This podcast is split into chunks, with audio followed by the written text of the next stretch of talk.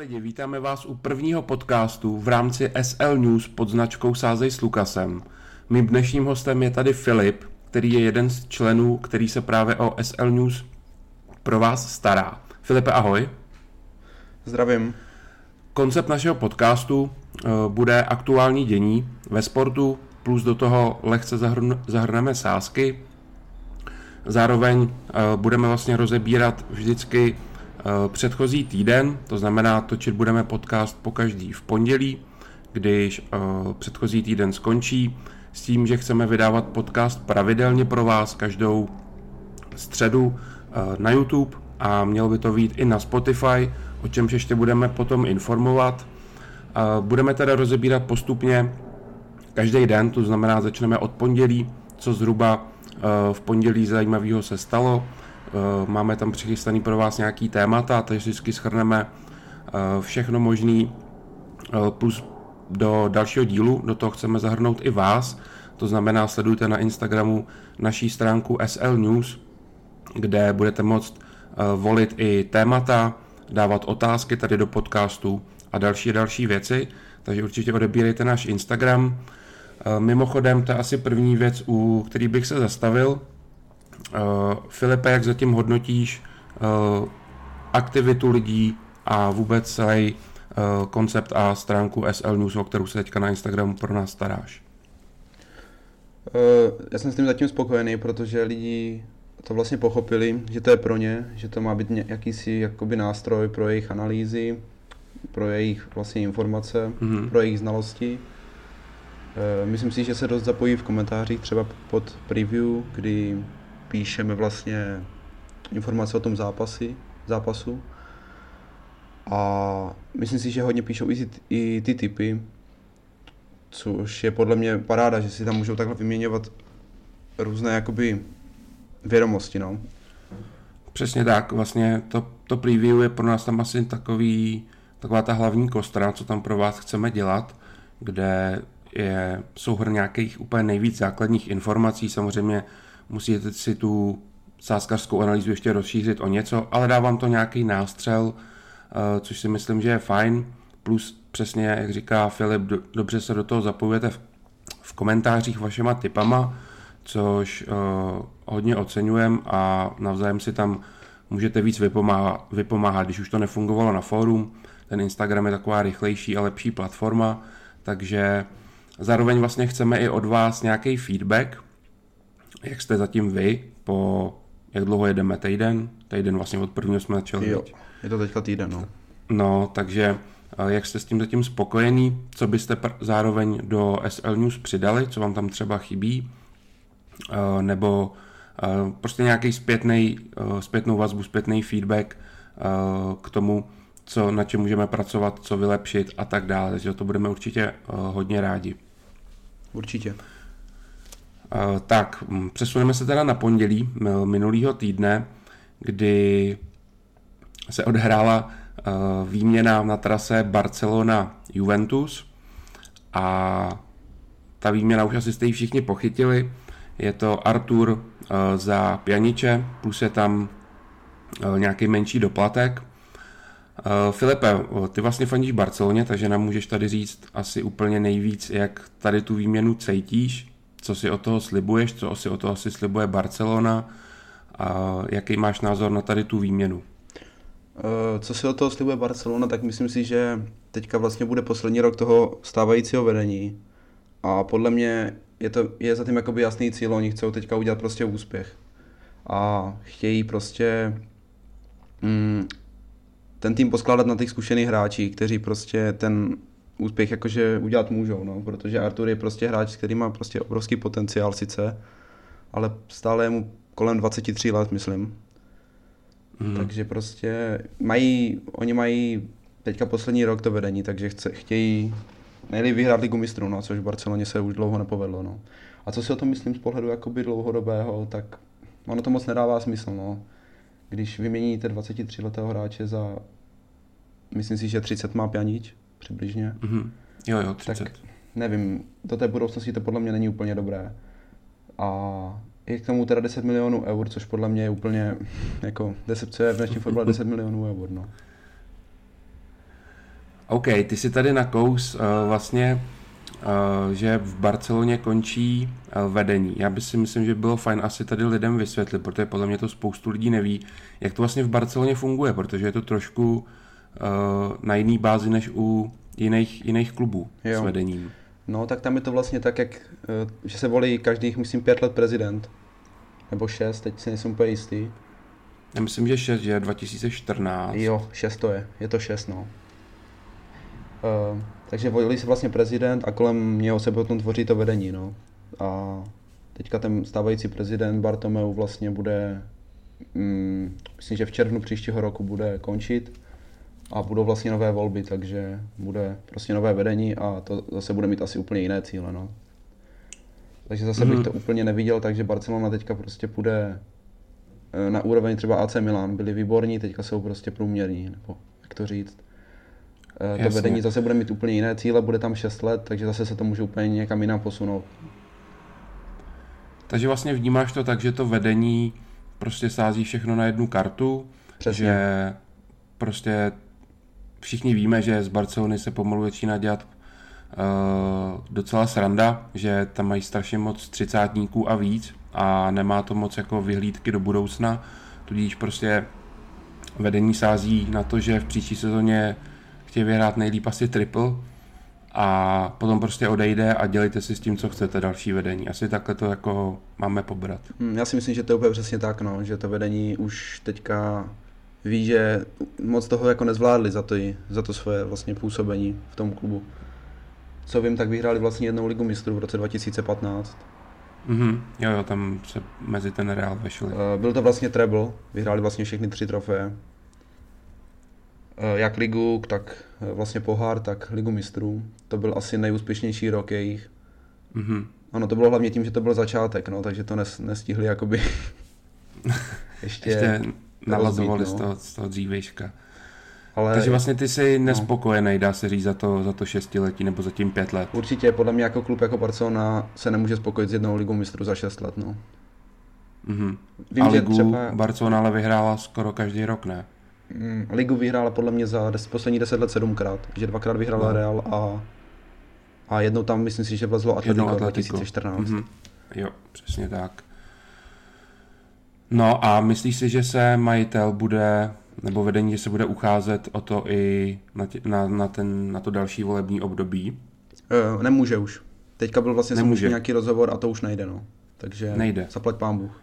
Jo, no tak tím pádem je to úplně jasný, že mi vlastně jedno, jak to bude eh, ano. s Barcelonou potom dál a proto se možná dá i chápat to, že ten je toho pěniče. Prostě chtějí sázet na zkušenosti, sice nevím, když to vezmeme teďka mm, takticky, kam by si toho pěniče tam jakoby zařadil, nebo jak by si poskládal zálohu, protože aktuálně záloha Barcelony se zdá jako jedna asi z nejpomalejších v Evropě. Ano. Můžeme vyjmenovat, že tam je Busquets, Vidal, Rakitic, De Jong je teďka zraněný, eh, přidá se Pjanič. Jak by si tam vůbec poskládal eh, ten, ten střed teďka? Co si myslíš, že bude ideál a co bude chtít se ty jen hrát. Mm, já si myslím, že to chtějí tak jakoby vyvážit, že tam mají i hráče eh, jakoby do té budoucnosti, ty mladé, kteří to mají ještě před sebou, jak je tam třeba Puig, je tam De Jong. A hraje potřebují, jako na ten úspěch se nedá vyhrát s mladýma hráčem. Co si budem? Real taky nevyhrál Ligu mistrů třikrát za sebou s mladým týmem, že jo?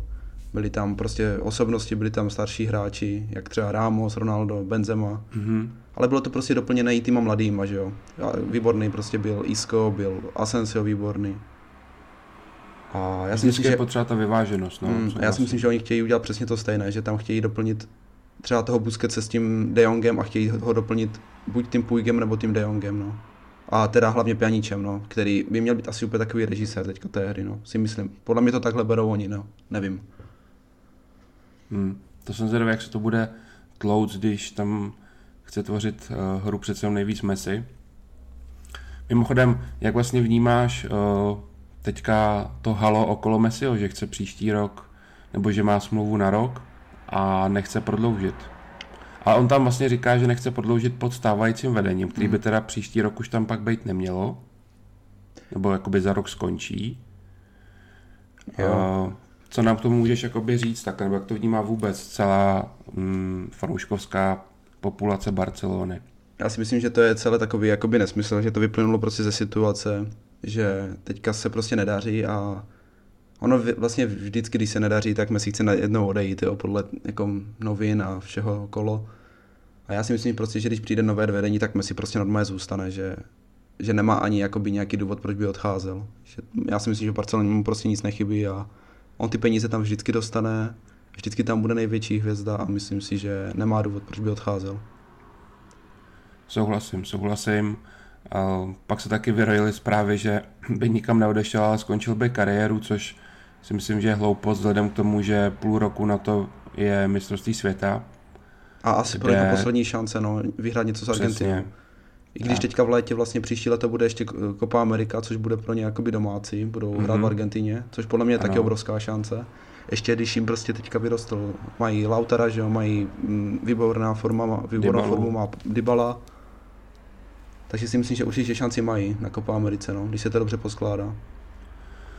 Právě tam je potřeba vždycky u té Argentíny to vzít od obrany. Oni mají 8 skvělých útočníků, ale není ten tým prostě vyvážený, proto podle mě Argentína dlouhodobě neudělá žádný úspěch a je potřeba, aby vyrostli hráči i na jiných pozicích, než jenom ta ofenzíva. No, no je tam prostě Otamendi, který už má to nejlepší za sebou a jinak nikdo tam, ne, není ani úplně nějaký talent jakoby do, na, hmm, na stopera. No, tam to právě hrajou Otamendi, Rocho a tady ty hráči. A ti hráli ještě na mistrovství světa 2014, kdy došli do finále, no a tam byli v nejlepším věku asi, no. Hmm.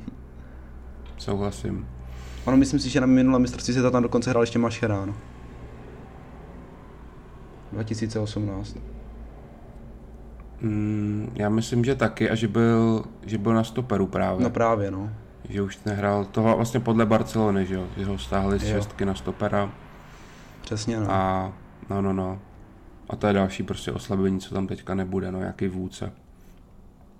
Jasně. Uh, přejdeme, máme tady druhý téma ještě z pondělí, uh, kdy se hrála uh, druhá naše fotbalová liga, uh, národní.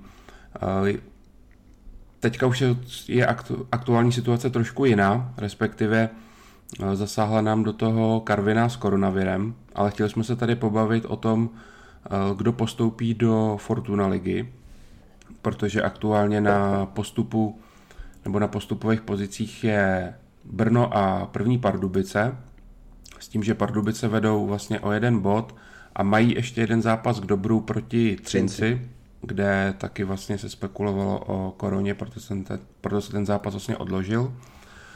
Mm, když se na to podíváš, eh, máme ještě, můžu zmínit, že na třetí pozici je Dukla,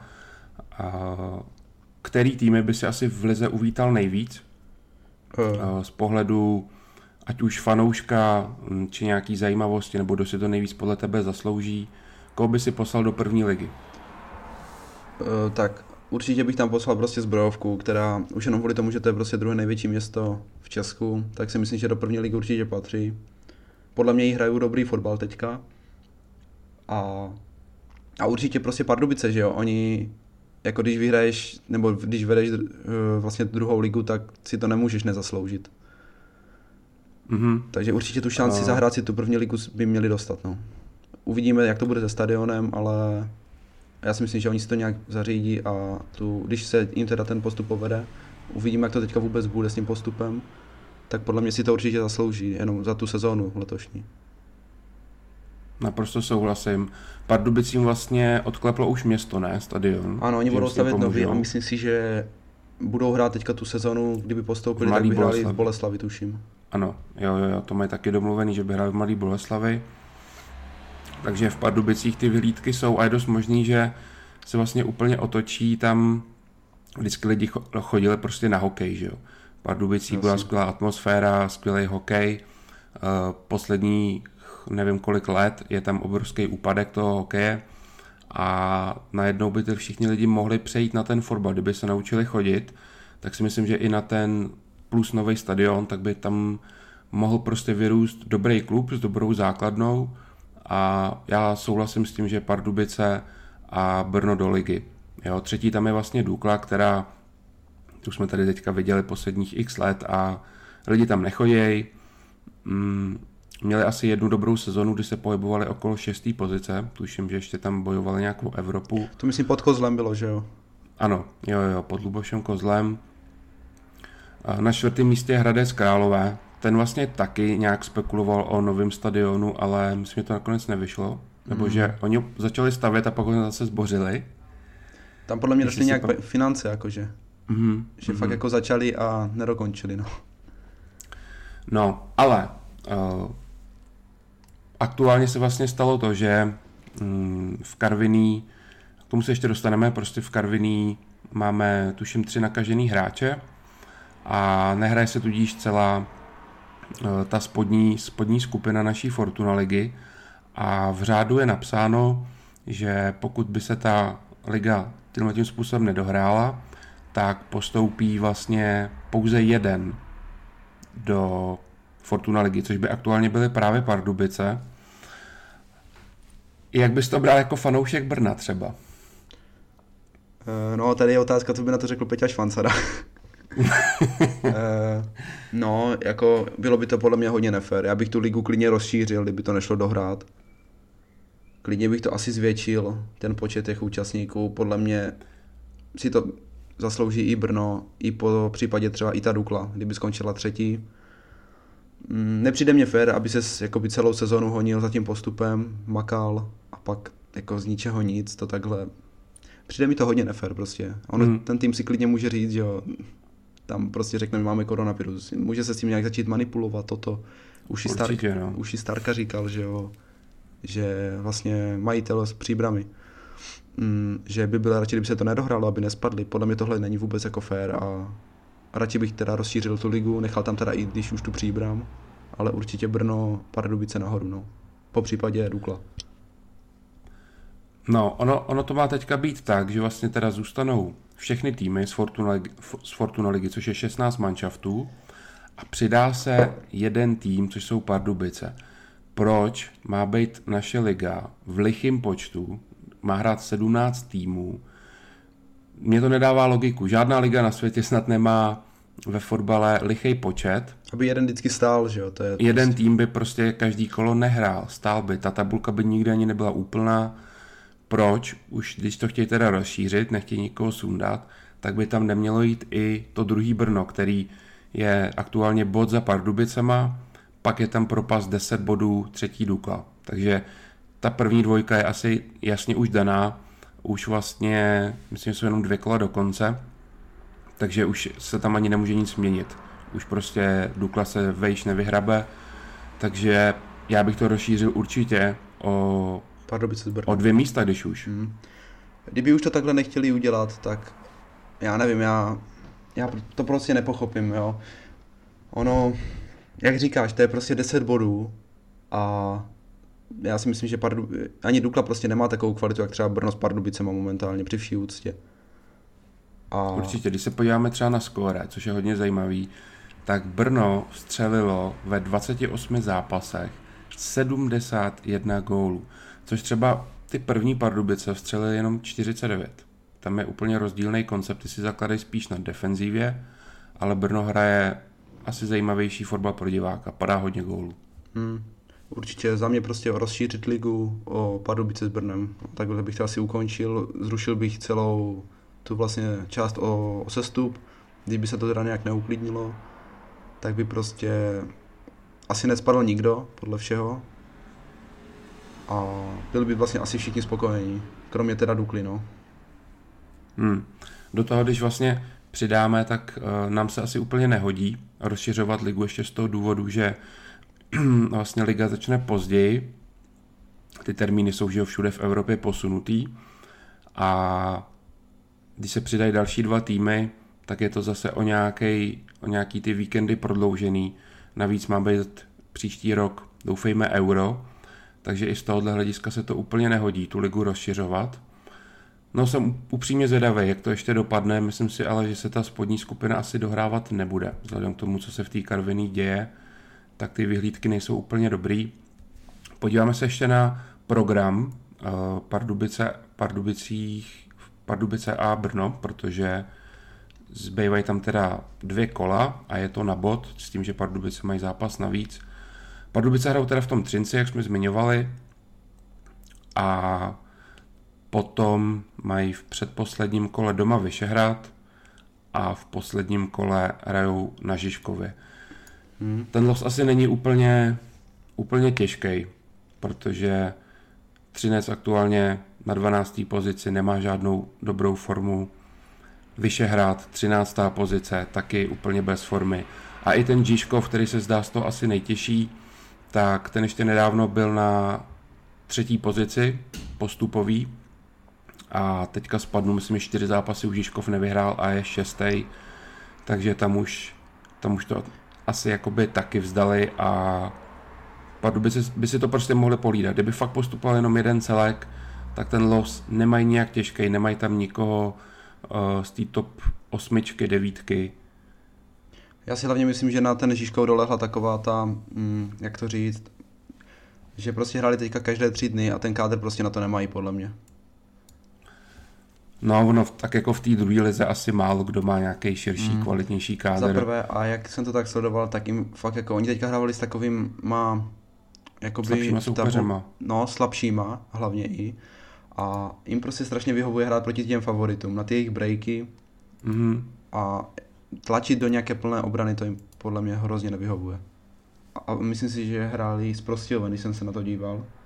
Skončilo to 0-0, snad hráli 30 minut přesilovku a oni si nevytvořili ani jednu šanci. Fakt byli úplně marní, když hráli do plné obrany, sformovaná. Jo, jo, souhlasím. V úterý se odehrál uh, pouze jeden zápas Premier League, kde jsme mohli vidět uh, Manchester United, který je aktuálně v obrovské formě možná, když si to tak vemu z těch top pěti lig, tak má možná Manchester úplně nejlepší formu. Nebo napadá ti někdo, kdo aktuálně hraje zajímavější, lepší fotbal? Já si myslím, že určitě ne. Já United teďka jsem si strašně oblíbil už jenom kvůli té hře, té spolupráci Pogby uh, s Brunem Fernandešem. Nevím, podle mě je to úplně, já si myslím, že hraje úplně teďka nejlepší fotbal ze všech týmů na světě, podle mého názoru co tak sleduju. A teďka, že jsem těch fotbalů celkem nasledoval, podle mě nikdo nehraje teďka úplně lepší fotbal jako oni. No.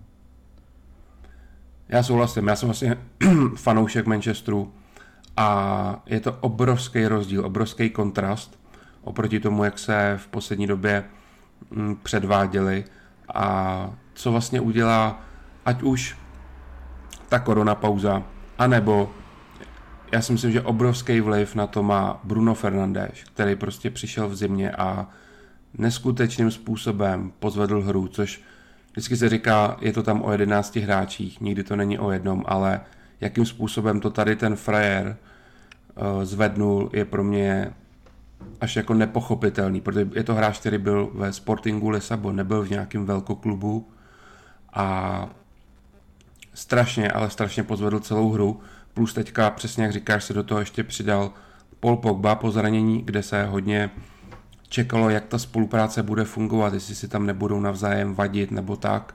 A, a vůbec to tak není. Eh, Pogba se vrátil taky ve skvělé formě a možná, když tam právě má toho Bruna, tak i víc jakoby cítí tu chuť hrát, protože on se nechal kolikrát slyšet, že chce odejít, necítí z Manchesteru ty ambice, a chtěl si vymodlit ten přestup do Reálu a teďka to tam prostě funguje naprosto skvěle a myslím si, že když Manchester ještě vhodně doplní obranu přes léto, tak můžou zkusit i příští rok zabojovat zase zpátky o titul. Jinak co se týče ještě toho Bruna Fernandeše, tak on přišel jenom za 40 milionů ze Sportingu, což je podle mě jako... To je krádež. To je úplně jako na hráče jeho kvality, to podle mě úplně krásná cena.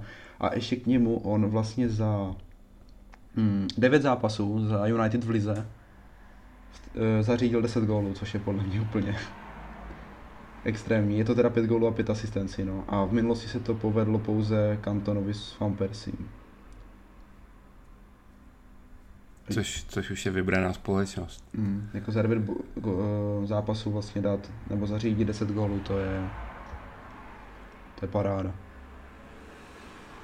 Já, to je přesně jako by moje, třeba uh, moje krev, ten hráč, protože jakým způsobem on bojuje, kolik toho naběhá, střílí z každé pozice, ale i tak, že ta střela, jako já jsem ho málo kdy viděl vystřelit, by ta střela šla úplně někam pryč. To jsou střely, které jsou hodně nebezpečný, nebo jsou těsně vedle, anebo z toho jsou právě branky. Trefil se už uh, několikrát i z přímáků. Já mu zatím nemůžu co vytknout, jenom ať mu to vydrží. Vypadá to, že, že jo, je to skromný kluk podle rozhovorů a všeho. A jak teďka vlastně vidíš ten Manchester uh, v boji o ligu mistrů v Premier League? Manchester je aktuálně na páté pozici s 55 bodama mm-hmm. a před nimi je o dva body Chelsea 57 a 58 Leicester. Uh, tak co vím, tak Leicester dneska, když to nahráváme v pondělí, hraje s Arsenalem, což Arsenal má teďka docela formu a myslím si, že tam prostě nevyhrají na Arsenalu. A po případě, že by United porazili, oni hrají teďka někde, za Aston Villa tuším, což je další zachraňující se tým, tak by to úplně snížili a podle mě mají reálnou šanci ještě i na třetí místo a já jim asi věřím úplně nejvíc těchto vlastně tří týmů, Leicester, Chelsea, United, tak jim věřím úplně nejvíc na ligu mistrů. No. I když jsou teďka mm-hmm. zatím teda pátí, no. Přesně tak. Ještě tam je na šestý pozici Wolves, ale to teďka prohrálo, takže ztrácí tři body na Manchester a s těma asi se úplně dle mě teďka aktuálně už počítat nedá. Na čtvrtou pozici je to pět bodů a zbývá pět kol do konce.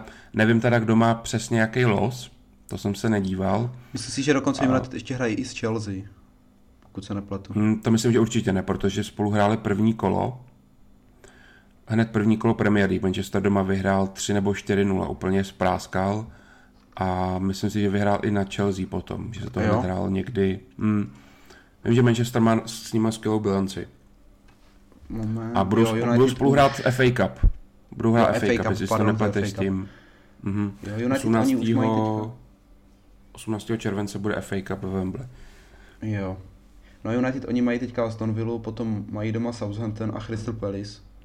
A já si myslím prostě, že tohle je pro ně 9 bodů s aktuální formou mm-hmm. a formou mm-hmm. těch ostatních týmů. A myslím, věřím jim, opravdu jim věřím i na to třetí místo klidně. Důležité je taky brát v potaz vlastně, že je dost možný, že do Champions League půjde právě i pátý místo, což právě teďka Manchester je, protože stále se neví, jak to bude s banem pro Manchester City na dva roky že, do evropských pohárů. Mm-hmm. Já nevím, víš, kdy mají ten odvolací soud, nějaký, nějakou termínovku? To nevím, ale myslím si, že to má být někdy teďka v létě, že už, aby se to vyřešilo, že jo, protože Liga hmm, mistrů další to začne už no. snad v září nebo v říjnu, tak ono se to musí prostě už vyřešit, no. Takže už to bude asi, asi brzo podle mě. Určitě toto léto, no. Případně Manchester má ještě šanci přes Evropskou ligu. Kdyby vyhrál Evropskou ligu, což třeba já osobně mám vsazeno, že Evropskou ligu pozvedne Manchester United, bude hrát, myslím, že první týden v srpnu, tak se budou hrát odvety. Manchester vlastně vyhrál první zápas 0-5, myslím, že soupeř je Linz, jestli si pamatuju, takže postup už mají, asi dá se říct, skoro jistý. A to je taky, když tak jedna z cest, co Manchester se může do té ligy mistrů dostat, což je určitě teďka prostě uh, to základní, co prostě chtějí, čeho chtějí dosáhnout. Určitě no.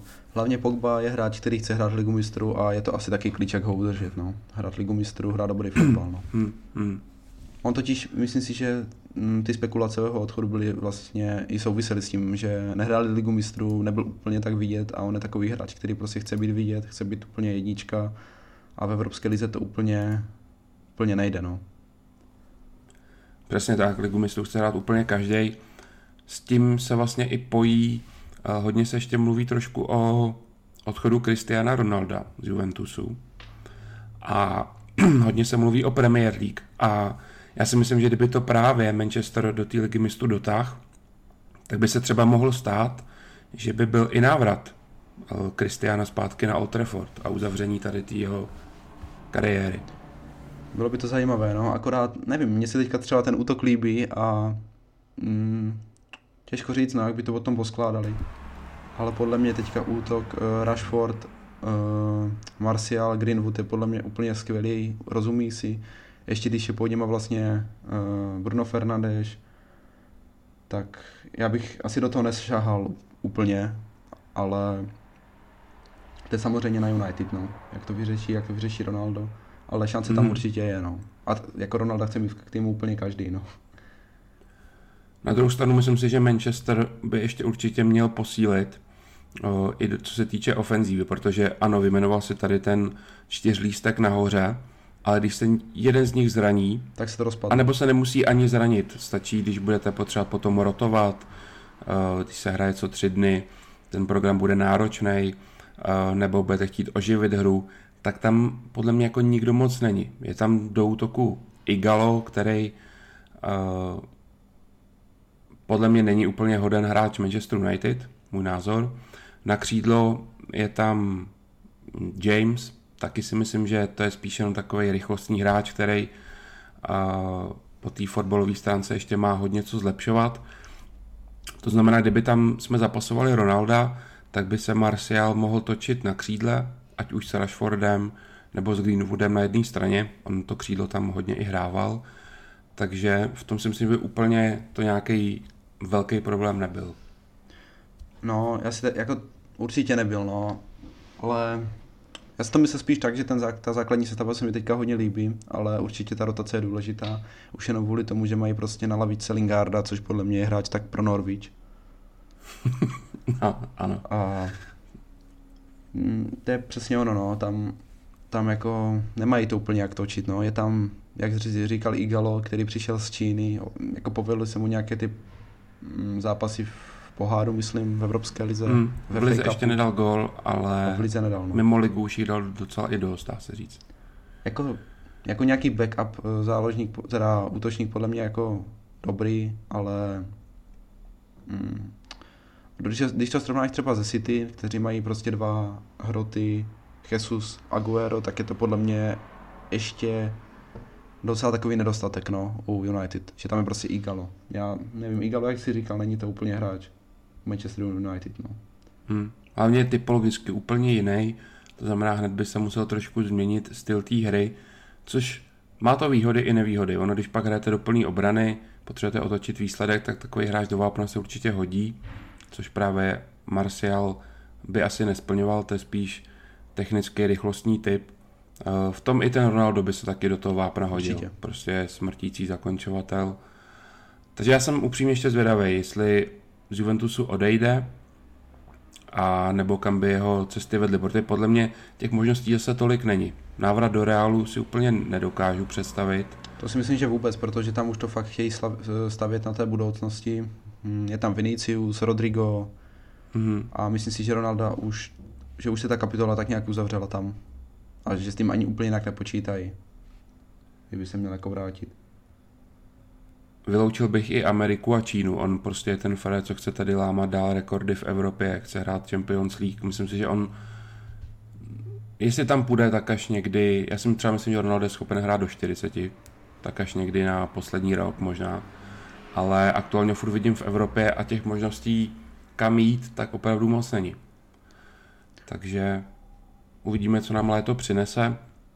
Juventus má pro nějaký finanční problémy, takže bude muset uh, možná právě Ronalda i prodat, ať už kvůli platu, anebo zkusit z něj ještě něco vytřískat. Já si, no já si totiž myslím, že oni ho vůbec teďka ani neplatí, že ho opravdu platí ten Fiat, což je vlastně mm, hmm. majitel Juventusu. A mm, těžko říct, no, já si myslím, že Juventus není úplně zas tak obrovský klub, jenom díky tomu stadionu, že mají prostě stadion pro 40 tisíc lidí, což je, já si myslím, že to je prostě na takový klub strašně málo, tak, takhle bych to řekl. Často to není ani vyprodané a ty velké, ty velké kluby z toho mají strašně moc peněz, to je z těch lístků jenom. A... Souhlasím, no. To ne, mě udivilo, proč postavili takhle malý. Ten, ten Dele Alpy byl určitě větší. Ten myslím, že měl nějakých 68 tisíc zhruba. Jo, jo. Bylo to určitě přes 60. A toto je tak kolem 40 si myslím, teďka co mají Allianz Arena, tuším. Allianz Stadium. Allianz Arena je Bayern, no. Allianz Stadium, yes. K Juventusu se vlastně můžeme rovnou dostat, když jsme u toho úterý, protože Juventus uh, zvládnul zápas na Janově, vyhrál 1-3. Uh, myslím, že to je i ten zápas, jo, kde padly opravdu tři nádherní góly, takže určitě se podívejte, uh, jakým způsobem Dybala to vymíchal ve vápně, Ronaldova střela z dálky a Kosta, jak to zakroutil do šibenice, tady ty tři góly fakt můžu doporučit. Uh, hrál taky Lazio, který otočil zápas eh, v Turíně. U Lácia jsem se chtěl pozastavit. Lácio totiž jsem tady nazval, že to je tým eh, plný obratů. Ono už teďka to ne, neplatí, protože o víkendu pak hrál ještě další zápas, ale Lácio po, eh, po vlastně koroně, koronapauze tak odehrálo čtyři zápasy. Hned ten první Eh, byl proti Atalantě, kdy v Atalantě vedli 0-2 a přesto ten zápas prohráli 3-2. Obrovský obrat. A následující dva zápasy oba prohrávali schodně 1-0 a oba schodně otočili 1-2. Což zase ukázalo, že nějaká ta vítězná mentalita tam je, protože přece jenom ztratit vedení 2-0 proti Atalantě hodně týmů prostě sundá, že prostě se ztratili obrovský výsledek Eh, kor v boji o titul, ale Lazio na to dokázalo dobře zareagovat v následujících dvou zápasech, kdy oba teda otočili, ale přesuneme se vlastně eh, z úterý hned na, myslím, že to byla sobota nebo neděle, tak hráli s AC Milan, kde už ale svoje šance na titul asi hodně pohřbili, protože prohráli s AC Milan 0-3. My jsme to trošku čekali, veď, protože Lazio měl vykartovaný oba útočníky, Immobileho i, i Kajseda. Yes. Plus tam bylo spoustu zranění, bylo tam snad devět absencí. Mm-hmm. Takže tohle Lácio uh, hodně sejmulo a vlastně teďka aktuálně ztrácí už sedm bodů na Juventus. Připomínám, bylo to tuším o jeden bod. Před korona, nebo o dva. Před korona pauzou a teďka je to sedm. Jo. Myslíš si, že Juventus vyhraje devátý titul v řadě? Já si myslím, že určitě. Já si myslím, že Juventus je natolik zkušený, že tohle už si pohlídá. A... Zbývá tam teda ještě 8 kol, hmm. Pořád je dost, ale 7 bodů je teda taky dost. No hlavně Juventus podle mě na to teďka mají formu, hrají dobře, dávají góly, Dybala je podle mě v životní formě teďka. A já si prostě myslím, že tohle už si UTS nenechají. Hmm.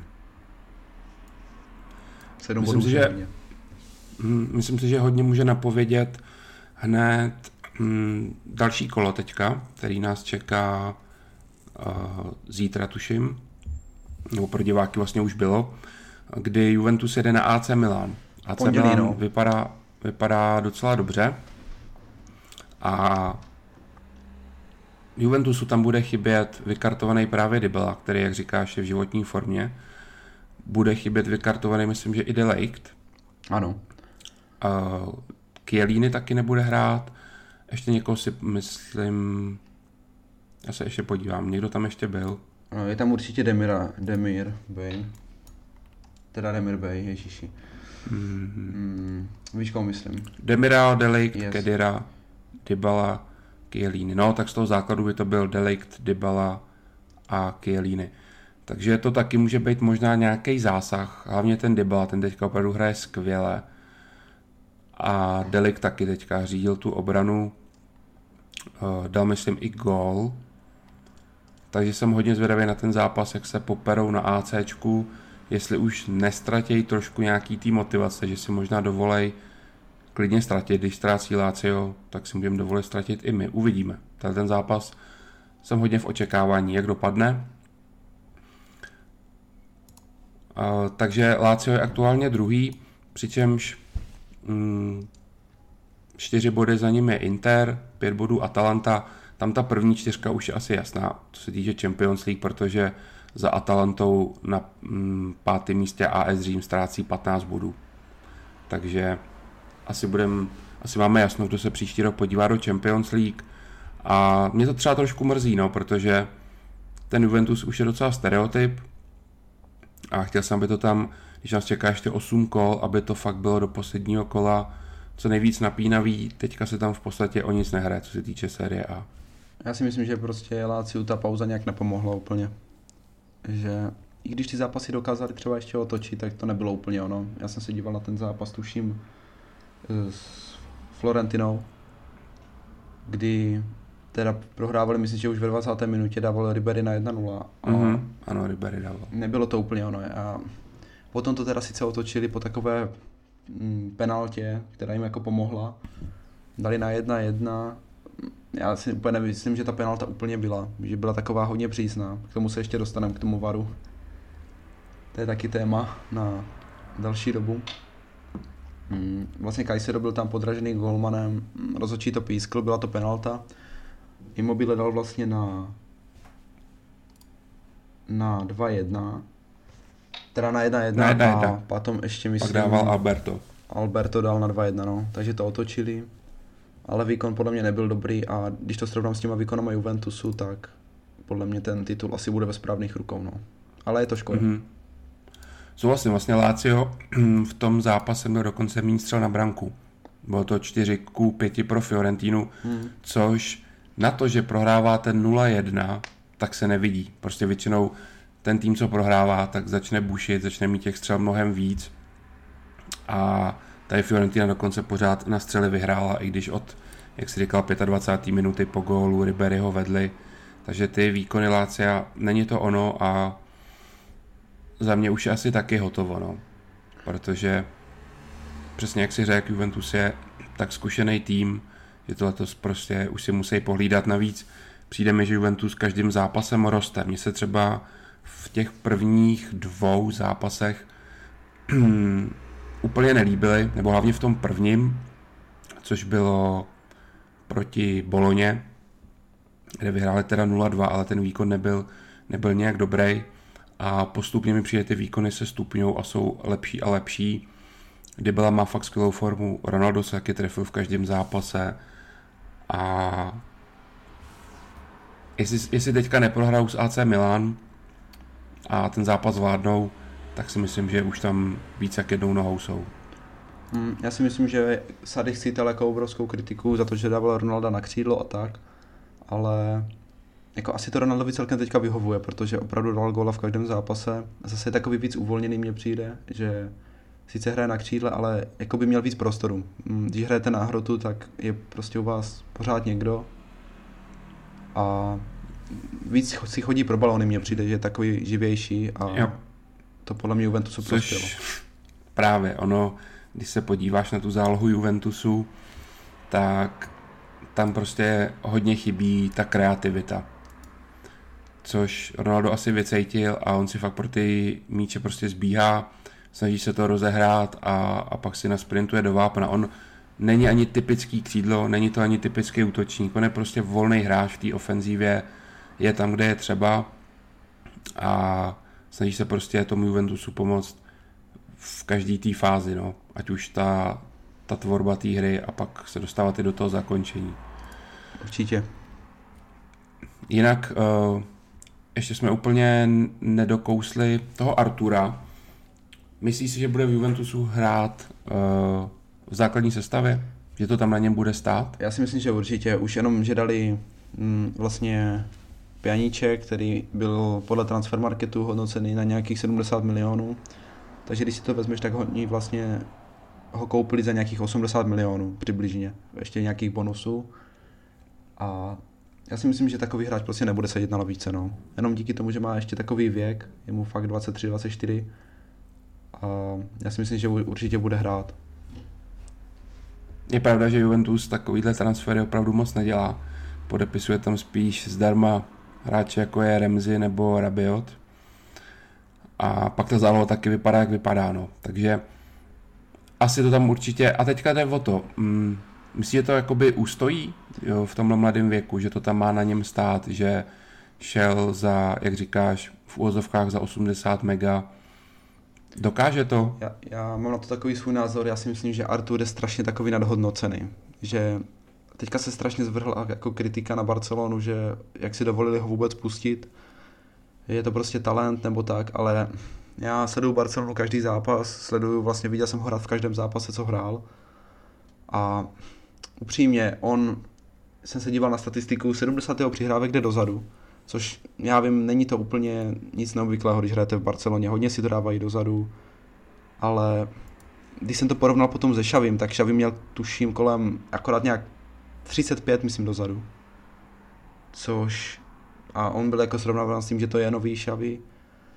A to Barcelona v, v, vlastně v éře Šavyho hrála ještě daleko větší jako to tiki taka, že, jo? že si to dávali mm-hmm. hodně dozadu, že to bylo taková v vozovkách daleko větší házená. A já nevím, on podle mě je často zraněný, není úplně podle mě v takové, je to takový ten klasický Brazilec mě přijde, víš, že jako jo, hraje se s balónem, ale úplně mu ne, nechutí asi ta posilovna, bych řekl, protože jeho fyzička taky podle mě není úplně dobrá. Pravidelně v 70. minutě střídá, možná i v 60. když už teda hraje v základu. A není na tom podle mě vůbec dobře fyzicky. Takže hmm. velká otázka. Jako, jako může, může vyletět, může se s něho stát možná jeden z nejlepších jako záložníků na světě, ale taky může jako vyhořet a Barcelona nakonec na tom v uvozovkách jako teda paradoxně na to může vydělat. Uvidíme. To přinese, přinese až čas, no. Přesně tak, no. no vlastně většina, dá se říct, přes 90% podle mě populace to bere jako mm, ve prospěch Juventusu, že Juventus se na tom hodně polepšil a kritizuje se Barcelona, ale přesně jak říkáš, ono to výsledku může být úplně jinak. Uh, to všechno ukáže čas a já, já si souhlasím s tím, že si myslím taky, že Artur není ten hráč, který vytrhne trn z paty Juventusu v té záloze. Budu mu to přát, protože chci, ať se Juventus, uh, ať, mám, ať je nějaký italský tým ve finálových bojích zase o Champions League, protože aktuálně si myslím, že právě ta záloha je to, co díky čemu nebudou mít prostě na to vítězství, třeba v Lize mistrů a potřebují tam nutně někoho, kdo, to, kdo se ho tam prostě veme do té taktovky a Artura asi nevidím úplně jako toho hráče, který by to měl být. Hmm, určitě. Ty jsi tady už načal téma VAR. V úterý si tady ještě zmíníme poslední zápas, což je Barcelona Atletico 2-2, kde se kopali hned tři penalty, nebo tři, že jo? Jo, ze čtyř gólů padly vlastně tři penalty a v jeden vlastní gól. Uh, vím, že se tam zase hodně, já jsem ten zápas neviděl, ty jo, takže uh, jestli nám můžeš něco říct k těm penaltám, protože zase tam bylo uh, nějaký věci určitě sporný a vůbec máme to i z toho obecního hlediska ten VAR, jak se zhruba posledních 14 dní uh, tady v Evropě ukazuje, ať už v Anglii, uh, ve Španělsku, uh, nebo i případně v Itálii. Takže nejdřív začne tady tím zápasem, mm-hmm. jak si ho viděl a dostaneme se postupně dál. No, um, tak jak bych začal. No, Barcelona dala góla prostě hnedka z začátku, to podle mě strašně tomu zápasu pomohlo, že všichni čekali takový zase boj o střed hřiště, jak to Atletico hraje ze zadu. Ono paradoxně podle mě bylo Atletico ještě aktivnější dopředu jak Barca.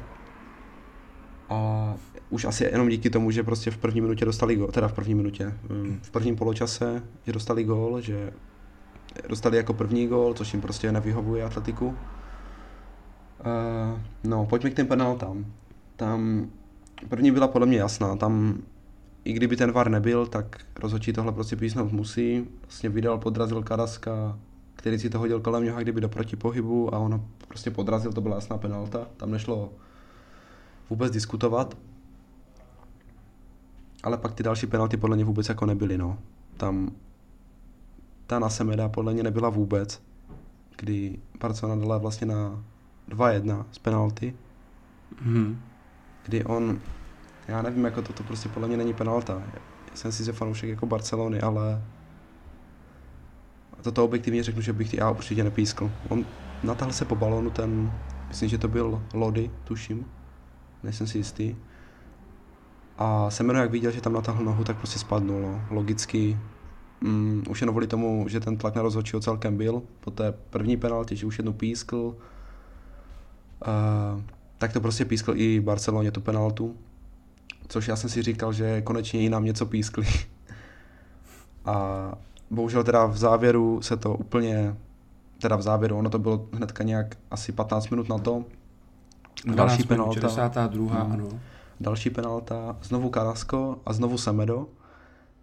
A vlastně Karasko si to hodil kolem Semeda, utíkal a já nevím, podle mě to penalta toto absolutně nebyla. On zakopl vlastně o svou nohu. Karasko. A rozhodčí prostě nařídil penaltu a zápas skončil díky tomu 2-2. No. Já, já pořád nevím, k čemu tam ten VAR je. No. Ono hodně lidí říkalo, že se, že se nějak jako štrejchl o koleno snad. Já ale nevím, co ten obránce jako má udělat jiného, víš. Když jako utíká za tím hráčem, on jako nechtěl ho sfaulovat, nevím, prostě podle mě toto bylo na penaltu hodně přísné, tak jak pískl penaltu Barceloně, což podle mě taky nebyla, tak pískl potom penaltu Atletiku, což podle mě nebyla už vůbec, no. A VAR prostě nebyl. Já si myslím, že ten, ten, ten VAR tam prostě ani nebyl v tom zápase, nebo jinak, jinak by tohle prostě musel vidět, no. Těžko říct, no. Já s tím VARem prostě nejsem úplně spokojený zatím, jak funguje. Je to právě obrovský téma těch posledních týdnů, protože eh, těch chyb je daleko víc a jsou prostě naprosto kardinální. Vlastně asi si myslím, že většina z vás určitě viděla, co se stalo v Premier League, kdy uh, brankář chytil míč jasně, zřetelně za brankovou čarou. Bylo to vidět stolika, kamer, uh, který určitě ten VAR k dispozici má a to bylo první, co odstartovalo to, že VAR začal tady extrémně chybovat po té po tý koroně. Tak tohle byl vlastně snad hned první kolo Premier League a absolutně nepochopitelný, jak se tohle to dá uznat, uh, nebo spíš neuznat, vlastně oni to neuznali jako gol, i když ten míč byl jasně za čarou a těch chyb bylo čím dál víc. Můžeme si tady připomenout třeba zápas Realu Madrid, kdy hráli s Sociedadem, hmm kde Vinicius vlastně absolutně taky nebyl faulovaný, spadnul ve vápně, vypadalo to, že asi taky svým zaviněním, svojí chybou. Rozočí pískne penaltu, ale ten varý má prostě okamžitě zrušit. Mají to i hned zkontrolovat, že tam přece k ničemu nedošlo. Eh, potom další Real dal gol, eh, kdy byla prostě ruka Benzemy a oni to uznali jako regulární gol. Mm. Hlavně já bych a... třeba ani nevinil toho Viniciuse z té penalty, jak on prostě zakop, on kopl do zemi, podle mě. Mm-hmm. On to šlo úplně vidět, to se jak, stane. jak ten balon prostě šel úplně pryč, jo. On byl sám před golmanem, mm-hmm. ale prostě kopl do zemi, do země a mm, spadnul, no. Já si pamatuju, že i Barceloně takovou penaltu pískl jednou, Jordi Alba taky udělal úplně to stejné, ono se to prostě stane. Ale v té době ještě nebyl VAR a rozhodčí to možná tak viděl, že tam prostě byl nějaký jako příšlap nebo něco, ale nevím, tady... Ale teď se to nemůže stávat mm. tady té době. Hlavně, e, ještě se vrátím k tomu v té Aston Villa, tak podle mě to nebylo ani úplně tak chyba varu, jak je goal line technology. To taky, ano. Mm. A vím, že se tam potom nějak psalo, že dokonce jim to nefungovalo nebo něco, že pak udělali nějaký test. Tak, že jim to prostě po té koroně... Přesně to se může prostě... stát, že ti ty hodinky, že ta technologie selže, ale aby ti selhalo to, když máš takových uh, záznamů a, mm. a prostě kamer z každé strany a aby si prostě neuznal tohleto jako gól. Navíc je to prostě Aston Villa bojuje o sestup. Je to, je to prostě klíčový uh, ovlivnění vůbec celého zápasu a tohle to všechno měl ten VAR vymítit. A od té doby, co se prostě spustilo všude po světě, že v Premier League se stala taková chyba, tak mi přijde, že všechny ostatní ligy začínají dělat taky. Uh, no tak stalo se to v League, tak u nás se to může stát taky. Jo, prostě pořád je tady lidský faktor a, a aby prostě nedošlo k nějakému ovlivnění uh, a zase prostě nějaký spekulace, že um, dejme tomu Real má titul díky tomu, že je tlačí rozhočí a, a další a další věci, což prostě nikdo nechce a já jsem z toho obrovsky zklamaný, prostě jakým způsobem zatím se ten VAR ukazuje. Já si myslím, že VAR dobře fungoval akorát na mistrovství světa, kde podle mě to mělo smysl a kde to bylo vlastně úplně poprvé, myslím, že kde VAR byl. Mm-hmm, A tam si myslím, že to fungovalo úplně bez problému. Nechápu, proč to teďka nemůže fungovat. No. Já si myslím, že tam nikdo nemůže říct, že byl nějak poškozený na mistrovství světa. Že tam opravdu... Já si taky nikoho nevybavu, no. Že tam podle mě se každý řídil tím, jak, to, jak se ten VAR vlastně má používat. A, a šlo to, já si myslím, že opravdu tam se kopalo hrozně moc penalt, podle mě to je strašně zajímavé, já budu se radši dívat na góly, než na prostě na 0-0. hodně se odhalovaly ruky, třeba v 16. Hodně se tam pískaly takové ty, mm, že to třeba držel za dres, pískalo se to a já jsem s tím souhlasil, jo, a teďka se nepíská podle mě vůbec nic a je to, jak kdyby ten VAR nebyl. Mně to přijde, no. Přesně, přesně. Tam bylo přesně vidět ten rozdíl, když najednou ta technologie vstoupí do té hry, do toho fotbalu a i třeba pro mě jako sáskaře to bylo strašně těžké. Najednou prostě ty týmy vyhrávaly právě díky tomu, že se kopala jedna penalta a padalo málo gólů, ty týmy vyhrávaly 1-0 a ovlivnilo to takovýhle věci. A, a najednou teďka se díváš na ty fotbaly po dvou letech a vlastně říkáš si, ty dítě to se úplně jako vrátil v čase. A hlavně ono by to mělo být zase o dva roky prostě posunutý, že jo, ten VAR. Zase mm. vylepšený, zase by měly být nějaké nové instrukce k tomu, ty rozhodčí by měly být líp školení. Je to o dva roky posunuté a ono to podle mě šlo úplně dolů, no. Kvalitou. A teďka vlastně vyšla informace, že v roce 22 na vlastně dalším mistrovství světa ta by měli zkoušet zase nějakou další novou technologii, kterou ovládá přímo počítač a týká se hodně offsideů, kdy už by prostě to neměli na starost pomezní rozhodčí.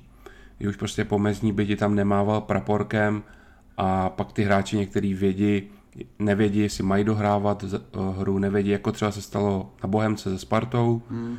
kdy Bohemka se odvolávala na to, že tu situaci nedohrávali. I když, když si to zpětně pustíme, tak všichni hráči, eh, nikdo tam z nich nestál, že by se vykašlal na hru, ale svádí to na to se pak na to vymluvit nebo říct, že tam ten mával a, a proto se to prostě, eh, jsme tu situaci nedohrávali. Takže chtějí z toho vymítit už i úplně ty pomezní rozhočí, že by vůbec neovlivňovali, eh, co se týče offsideu a dělal by to nějaký počítačový systém. Takže to se má testovat na mistrovství 22. Což vlastně bude za nedlouho, no. Jelikož to hraje v zimě, tak no vlastně vlastně rok... zimě 22, takže dva a půl roku. Jo. Ve středu pokračovala Premier League, kdy uh, úvodní zápas, který jsem sledoval, tak byl Arsenal Norwich. Arsenal vyhrál 4-0 po obrovských prostě chybách Norviče, kdy uh, například Tim Krul naprosto prostě daroval branku, teď nevím, jestli to byl Auba. Jo, jo, Auba. Myslím, že to byl Auba. Uh, naprosto zbytečná chyba a jenom to ukazovalo to, v jaký v jakým rozpoložení se teďka Norwich nachází. Uh, pro upřesnění Norwich je aktuálně na 20. pozici uh, se ziskem 21 bodů a ztrátou 7 bodů na 17. místo, který znamená záchranu což 7 bodů pro tým, který bojuje o sestup, už je hrozně moc. Takže dá se říct, že Norwich je taky už jednou nohou zpátky na sestupu. Eh, mě osobně to třeba mrzí, když si vzpomenu na úplný začátky Norviče, jak se prezentoval skvělým ofenzivním fotbalem. Líbilo se mi, že si to s každým prostě rozdal naplno. Pamatuju si, že snad první kolo hned hráli s Liverpoolem, chvíli na to s Chelsea, prostě měli těžký los, ale dávali góly, hodně teda dostávali, ale ten fotbal prostě diváka bavil. Hráli fakt mm, nahoru dolů a dokud tam měl formu uh, Puky, uh, finský střelec, tak ještě uh, Norwich byl vlastně i, myslím, že v horní polovině dokonce. Hmm, že... já, si, já si jenom ještě do toho vstoupím, já si myslím, že teďka Mm, oni měli takovou tu chuť do té Premier League, že se tam konečně dostali a proto tak hráli, že jo. Hráli s každým mm-hmm. otevřeně, s každým si to rozdali. Už jenom kvůli tomu, že v té Premier League byli, že jo. Měli chuť. Ale teďka, jak začali vidět, že dostávají hodně gólů, že jsou skoro už na sestup, tak podle mě to začali zatahovat a už začali mít prostě nervy z toho, že zase spadnou, no. To je podle mě jako důsledek toho. Přesně tak, začali prostě měnit ten, ten herní systém, který podle mě fungoval, hráli tak uh, vlastně ve druhé lize, díky čemu už postoupili, dostali se sem, navázali na to a, a vypadalo to dobře. Já jsem to prostě vítal mnohem víc, než když přijde nováček a, a prostě 90 minut betonuje a je to prostě jen ten fyzický fotbal, ta typická Premier League, tak v tomhle tom jsem Norwich jakoby držel palce. Fakt jsem jejich zápasy strašně rád sledoval ale pak to celé upadlo, změnili to, uh, kvůli tomu vlastně odešla forma i Pukimu a když se teďka podíváme, tak oni mají suverénně nejméně střelených branek v Premier League. Pouze 25 ve 33 zápasech a to opravdu, když se podíváte, jak uh, hráli ty začátky, tak ty goly dávali. To hlavně, že v té druhé polovině absolutně přestali dávat góly. Hodně často, co se týče sázení, tak hrajou typ výhru toho soupeře s čistým kontem, že Norwich nedá gol. Vlastně jsem to hrál tady právě u toho Arsenálu.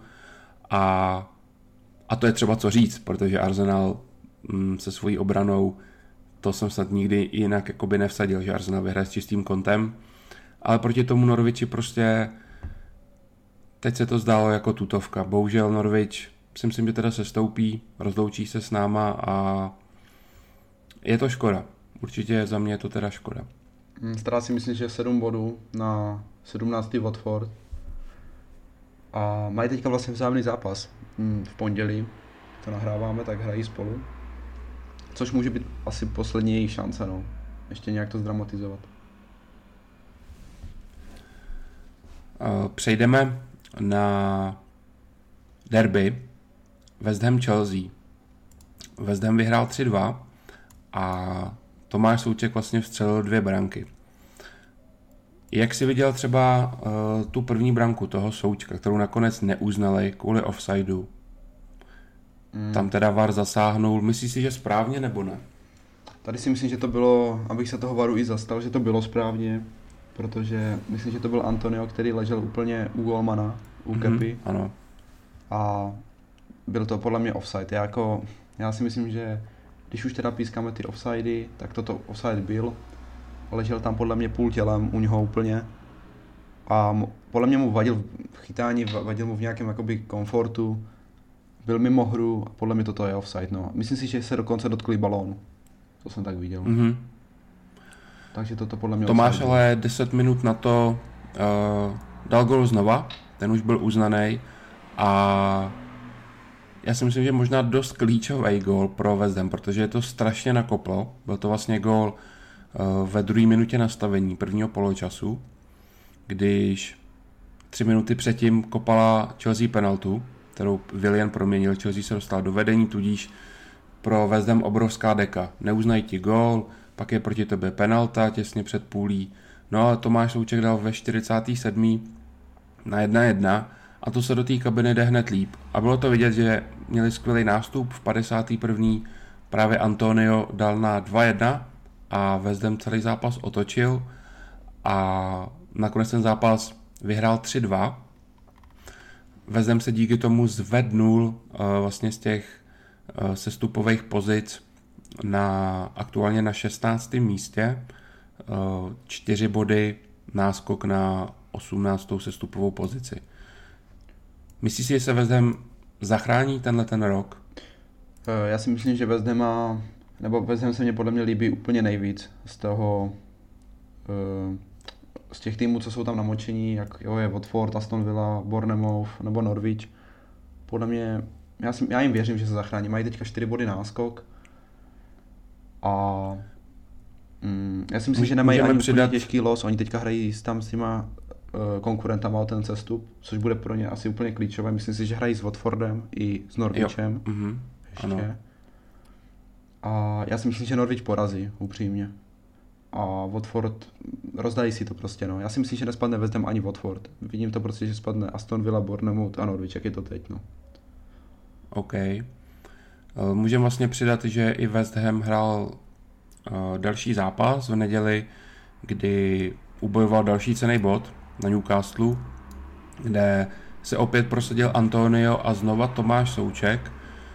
Díky němuž teda získali bod, vyválčili na Newcastle, který hraje skvěle, takže to je hodně cený bod, protože Newcastle zatím po, po pauze ještě neprohrál jediný zápas, prohrál vlastně jenom v FA Cupu ze City, jinak Newcastle se zatím prezentuje hodně dobře, takže pro West Ham hodně důležitý bod a určitě má teďka tu, tu pozici nejlepší. 15. Brighton, ten už je daleko, ten má náskok 9 bodů, ten už asi se může ocitnout v klidu ten teďka vyhrál právě s Norvičem, takže tím si podle mě zajistil to, že nesestoupí. Teď je na řadě West Ham, no a jak říkáš, ten los má příznivý a je to typický klub, který prostě podle mě musí v Premier League zůstat, byla by to obrovská škoda. Hlavně oni měli před sezónou ambice na poháry, co si vzpomínám. A ta sezóna hmm. je jako hodně špatná z jejich pohledu, no. A, Určitě. a sestup by je podle mě úplně zabil. Ten klub. Možná i jako do, do vážných jako finančních těch by se dostali. Problémů. Protože vím, vím, že mají Součka, že jo, to je tak nějakých 16 milionů eur. Uh, koupili Jarmolenka, Hmm, já si myslím, že tam hodně jako nasypali a kdyby spadli, tak si myslím, že by klidně mohli dopadnout tak třeba Sunderland. Koupili toho, že jo, mm, do útoku. Jo, jo, jo, Halera. To jméno. Haller, ano. To bylo taky kolem 30 milionů snad. Dobrý útočník do Premier League. No, takže West Ham, prostě to je povinnost, aby se zachránili a já jim taky věřím. Zmíníme tu ještě poslední zápas Premier League ve středu, což byl Everton Leicester. Eh, mě překvapilo, proč jsem to tady zařadil do podcastu, že na Leicester byl, byl náklad sázek 90%. 90% lidí sázelo na Leicester, že vyhraje v Evertonu. Eh, zajímá mě proč. Když se totiž podíváme, tak eh, Leicester vlastně po té pauze hrál na Watfordu 1-1, což je obrovská ztráta s týmem, který hraje o sestup a Leicester, který v tu dobu se ještě dalo říct, že měl už skoro jistou Champions League. Byl vlastně na třetí pozici a Chelsea Manchester prostě daleko. Potom přišla další ztráta 0-0 s Brightonem. Pak vypadli v FA Cupu, prohráli 0-1 s Chelsea. A proč po tady těch třech zápasech 90% lidí bude věřit, že Leicester vyhraje v Evertonu? Mě to hrozně překvapilo, uh, protože jsem to viděl fakt na každém tiketu a i ten graf, co ukazují sáskový kanceláře, zněl jednoznačně. Mm, ty jsi třeba měl nějaký typ, pamatuješ si Everton Leicester? Neměl jsem tam nic, tuším. Myslím si, že určitě ne. Neměl jsi nic. Hlavně já jsem uh, viděl Leicester s Brightonem, tuším, kdy to skončilo 0-0. Uh, Brighton tuším ještě nedal penaltu, Jo, Brighton nedal penaltu a Leicester měl přece kopat. A Leicester měl v 90. kopat, to byla další věc, co se týče varu, byla tam jasná ruka. Tohle by prostě na mistrovství světa byla za mě jasná penalta. Tady to ani podle mě nějak nekonzultoval VAR. Penalta nebyla. Ale, ale prostě Brighton mě přišel normálně lepší než Leicester. A Leicester se mě vůbec nelíbil a myslím si, že na Evertonu dokonce ještě tam nebyl úplně fit ani Medinzen až šel, myslím, ve druhém poločase. Jo, Everton ved 2-0 a pak tam Madison šel o půli, kdy už jenom Leicester snížil na 2-1. Eh, my jsme teda měli Everton v našem Premier League balíčku, ale to není, že chci tady dělat nějaké jako ramena nebo tak, ale prostě vidím tým jako je Leicester, který prostě po té koroně se vůbec nechyt, hodně mu to ublížilo a naopak Everton mi přijde, že pod Ancelotym se obrovsky zvednou. Eh, když si třeba vemu Everton, tak pro mě je to jeden z týmů, který mají i jako reálnou šanci se dostat třeba do top 6. Nebo respektive myslím si, že ten tým má obrovský potenciál, že je dobře poskládaný. A jenom tím, že tam byl letos špatný trenér, tak jsou tam, kde jsou, ale už tam prostě vidím ten rukopis Karla Ancelottiho, a myslím si, že i Ancelotti vlastně tam vidí prostě nějaký ten potenciál, protože jinak by tam takovýhle trenér nešel do Evertonu. Co si budeme povídat. A já si třeba myslím, že Everton, když Ancelotti zůstane, nebude nějaký větší výprodej, tak opravdu můžou třeba nahradit příští rok Arsenal v té pomyslné top 6, protože mně se třeba soupiska Evertonu líbí. V bráně máte vlastně Pickforda, který je reprezentant, eh, obrana je taky složená, máte tam angličany, jako je eh, Michael Keane, eh, je tam, no, Leighton Baines už moc nehraje, tam spíš na levo je skvělý Lukas Dyně, výborný hmm. hráč, má skvělou formu.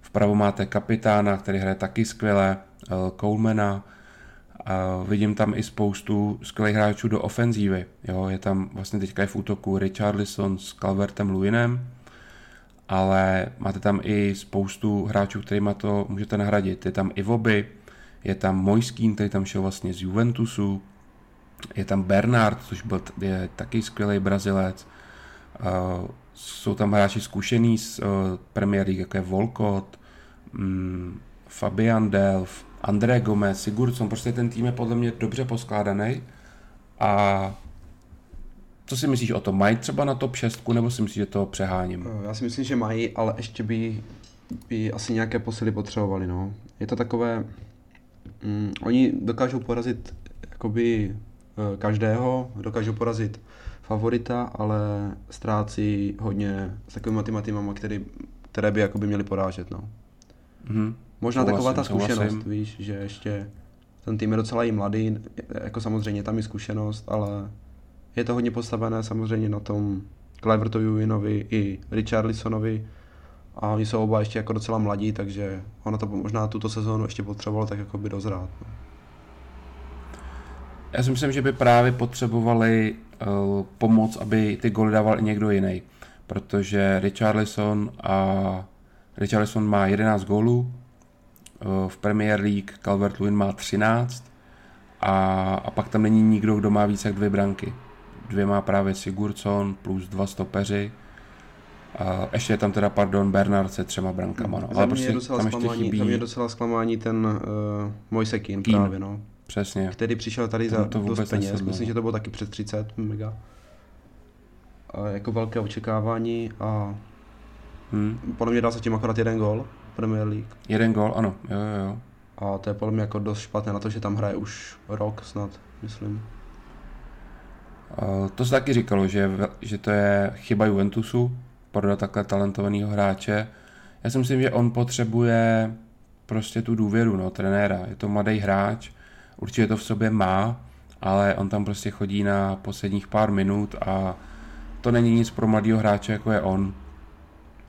Musí prostě zamakat v přípravě, aby si řekl hned o základní sestavu do příští sezóny a určitě pak může být jeden uh, z tahounů, kdo bude přidávat ty góly k tomu Richarlisonovi a, a Luinovi. No. Každopádně Everton po, uh, ať to uzavřeme, té pauze vlastně hrál hned derby s Liverpoolem, kde si myslím, že to skvěle zvládnul takticky, nepustili Liverpool v podstatě k ničemu, ba naopak tam měli obrovskou šanci a Everton mohl to derby konečně vyhrát, protože Everton s Liverpoolem dlouhodobě obrovsky neumí, ale zůstalo to u remízy 0-0. Pak Everton vyhrál na Norwichi, což by měla být povinná výhra a zvládli teda i zápas právě s tím Lestrem. A co se týče středy, tak máme tam ještě uh, Frýdka a jeho žlutou kartu. Jak jsi viděl tady tu situaci ve finále Českého poháru Sparta Liberec? Hmm. Byla to jasná červená? Za mě to je červená, hlavně i potom komise rozhodčích uznala chybu, i Královec to přiznal. Bylo to prostě podle mě jasná červená toto. Uh-huh.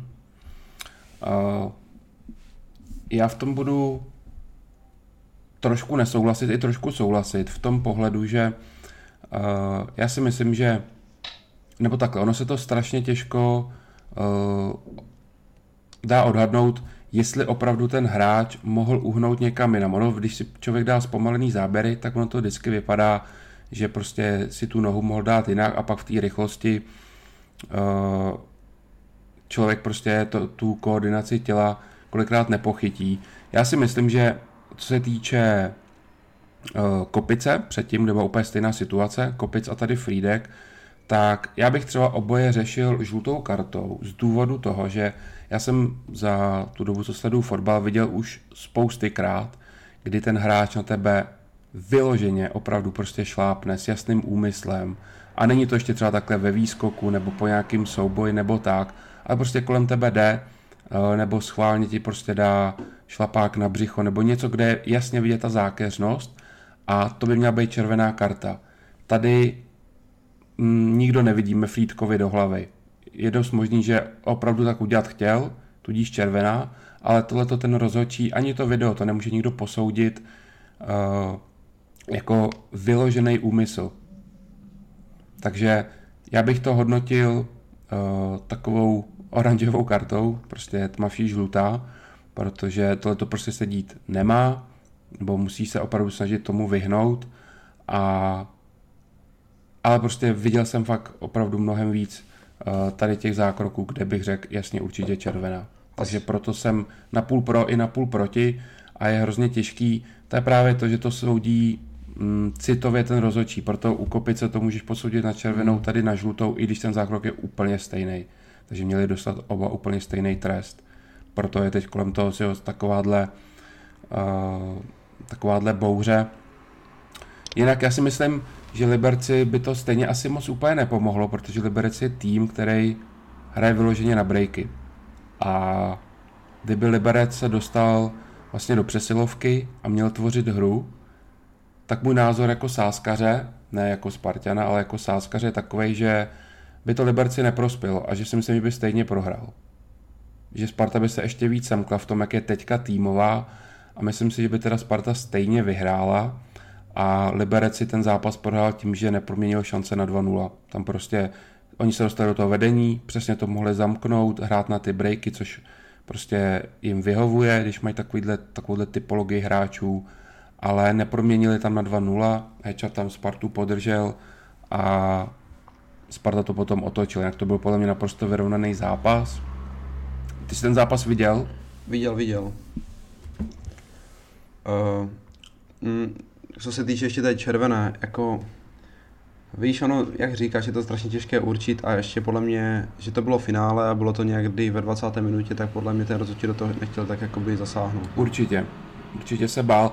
To je vlastně další věc, on takhle vlastně ani nemůže dát tu žlutou kartu. Pokud vím, tak VAR může zkoumat jenom červenou a tu žlutou by musel dát Frýdkovi ještě než se půjde podívat. Že teda on si myslí, že je žlutá, tak mu dá žlutou, pak se jde podívat na VAR, jestli náhodou není červená, tam by teda zjistil, že podle něj teda ne, tak by tu žlutou nechal, ale nechápu, že on tu žlutou vytasil až po tom videu. Chyba rozhodčího, podle mě, no. Tu by měl dát určitě před. Tak, máš tam i ty něco, ano, co se týče uh, středy. Já jsem chtěl jenom tady jako, že probrat trošku Inter, který... Nebo ještě takto, ještě zůstaneme u Sparty a situace Hansko Kanga. Jak to vnímáš ty? Myslíš si, že podepíšou oba, nebo jestli teda Sparta nakonec Hanska zaplatí a Kanga podepíše? Mm, takhle. Eh, z mých informací uh, Hansko bude na 90% podepsaný.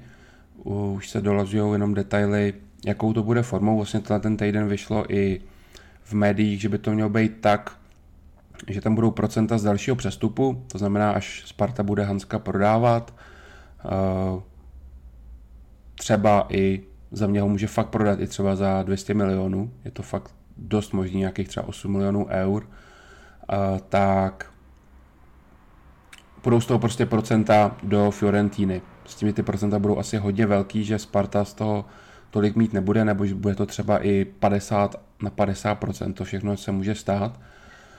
Teď jde o tom, jestli Fiorentina v tom uvidí nějaký potenciál. Jestli si myslí, že ze Sparty toho hráče někdo fakt koupí za dost, aby to pro Fiorentinu bylo výhodné, že teďka nedostanou moc, dostanou třeba 3 miliony eur a potom třeba za dva roky, až se bude prodávat, tak dostanou něco.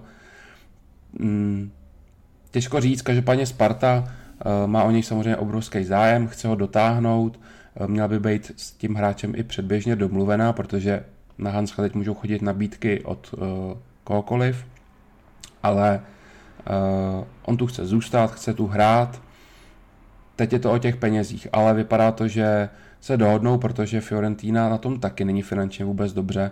Mimochodem 10 týmů celé série A, což je přesně polovina, tak uh, dluží na výplatách. Tam to vůbec ta situace není dobrá a, takže Fiorentina si myslím, že určitě bude upřednostňovat peníze teď, než někdy za dva roky.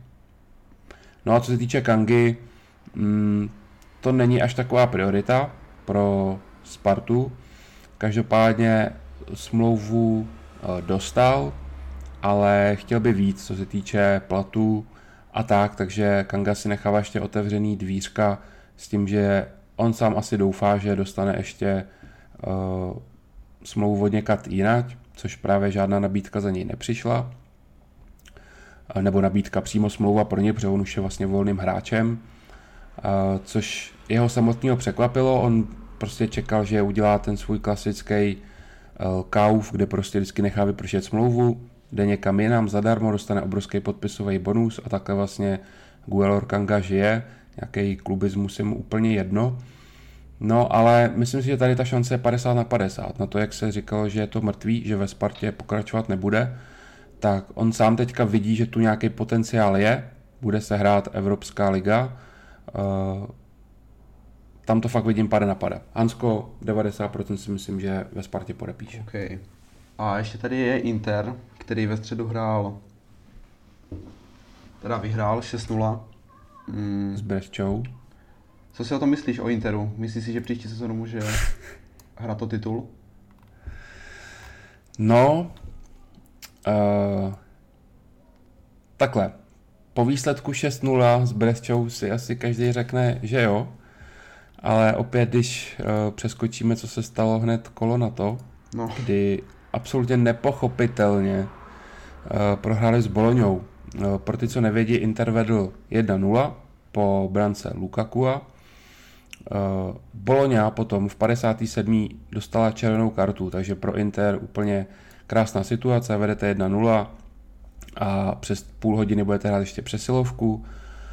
Lautaro ovšem neproměnil penaltu, pět minut na to, kde už mohlo být pojištěno. No a co se nestalo? 74. 1-1 pro Boloňu, 77. druhá žlutá pro Bastonyho, takže Inter šel taky do deseti.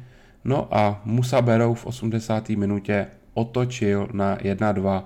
Na Boloňu byl v 73. minutě uh, eh, 800 kurz.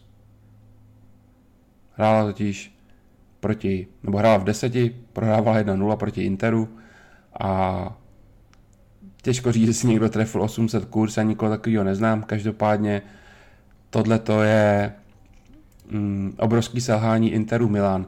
Na druhou stranu tam ta motivace prostě asi taky úplně není, e, prostě mají jistou top čtyřku a já nevím, jestli mm, je nějaká motivace, jestli jsi druhý nebo třetí.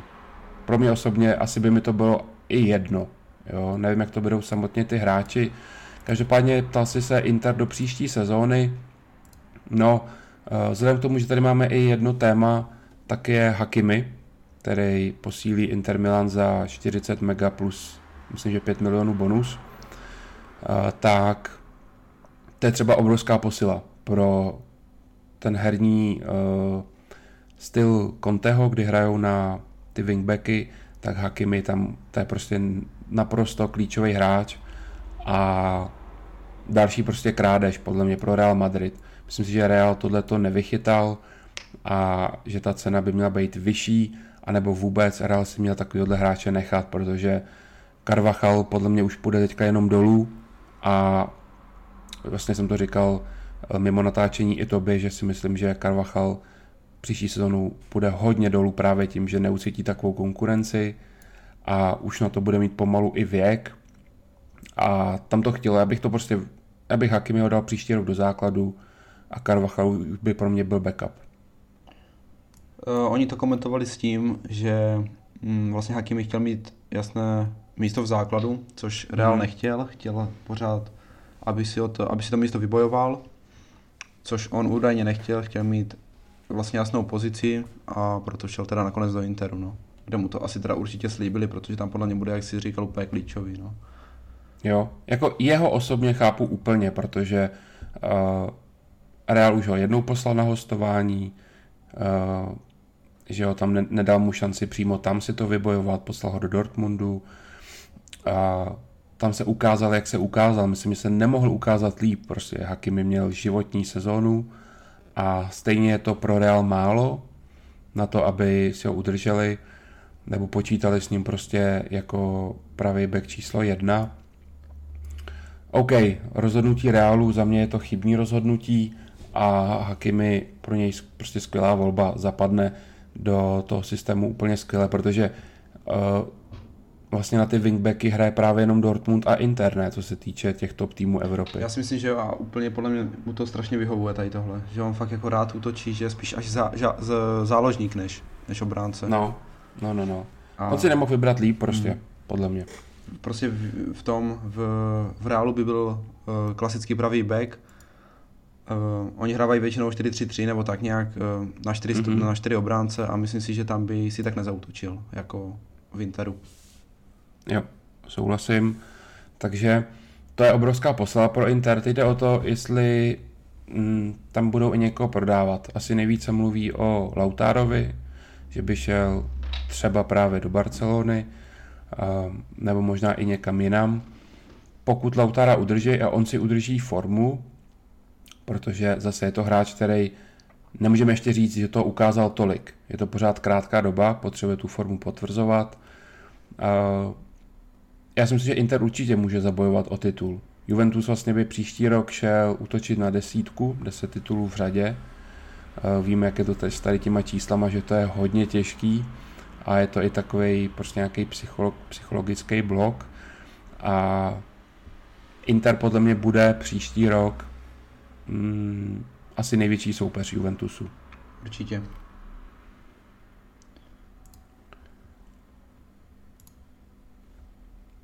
Hmm. Chceš ještě něco ohledně té Valencie, co tam máš ve středu? Uh, no si... jenom ve, eh, k Valencii jenom v krátkosti. Um, ty jsi mě říkal, že dáváš pravidelně proti ní, tak mm-hmm. uh, bych to asi trošku jenom probral, že je takový klub, který vlastně hrál Ligu mistrů tento rok, a teďka se prostě trápí. Eh, po koronapauze si myslím si, že ještě nevyhráli. Nevyhrál. Tuším. Ne, ne, ne. Eh, teďka vlastně vedli v tom, v Granadě, v Granadě vedli 2-1, kdy to otočili během pár minut. Ne, pardon, vyhráli vlastně s Osasunou. No, tak Osasunou. Jo, jeden zápas. Uh, prohráli, myslím, po 17 zápasech doma na Masteje uh, s Atletikem Bilbao, tuším. Mm-hmm, jo, 0-2. Uh, vyměnili i trenéra a já si myslím, že to tam vůbec není dobré.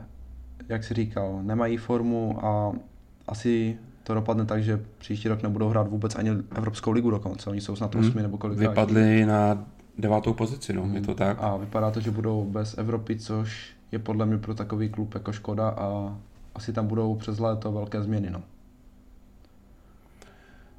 Já tam vidím velký problém uh, ofenzívě, kde dali prostě pouze 43 branek za 34 zápasů.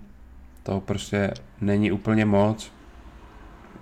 Ty týmy, ty týmy, co jsou nad Valencí, co si jedat 51, je tam Villarreal 54.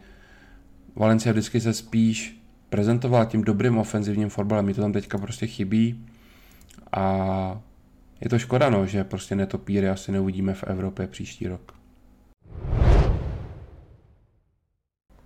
Ve čtvrtek tady máme uh, odhalení vlastně Karviní, uh, že jsou tři hráči nakažený a tam se vlastně stalo to, co se stalo. Už jsme to trošku nakousli, ale mm, já bych možná probral to, jakým způsobem se to vlastně stalo, protože uh, co jsem slyšel, tak nějaký uh, někdo z managementu, nebo ne z managementu, z trenérského štábu Karviní, myslím, že to je nějaký uh,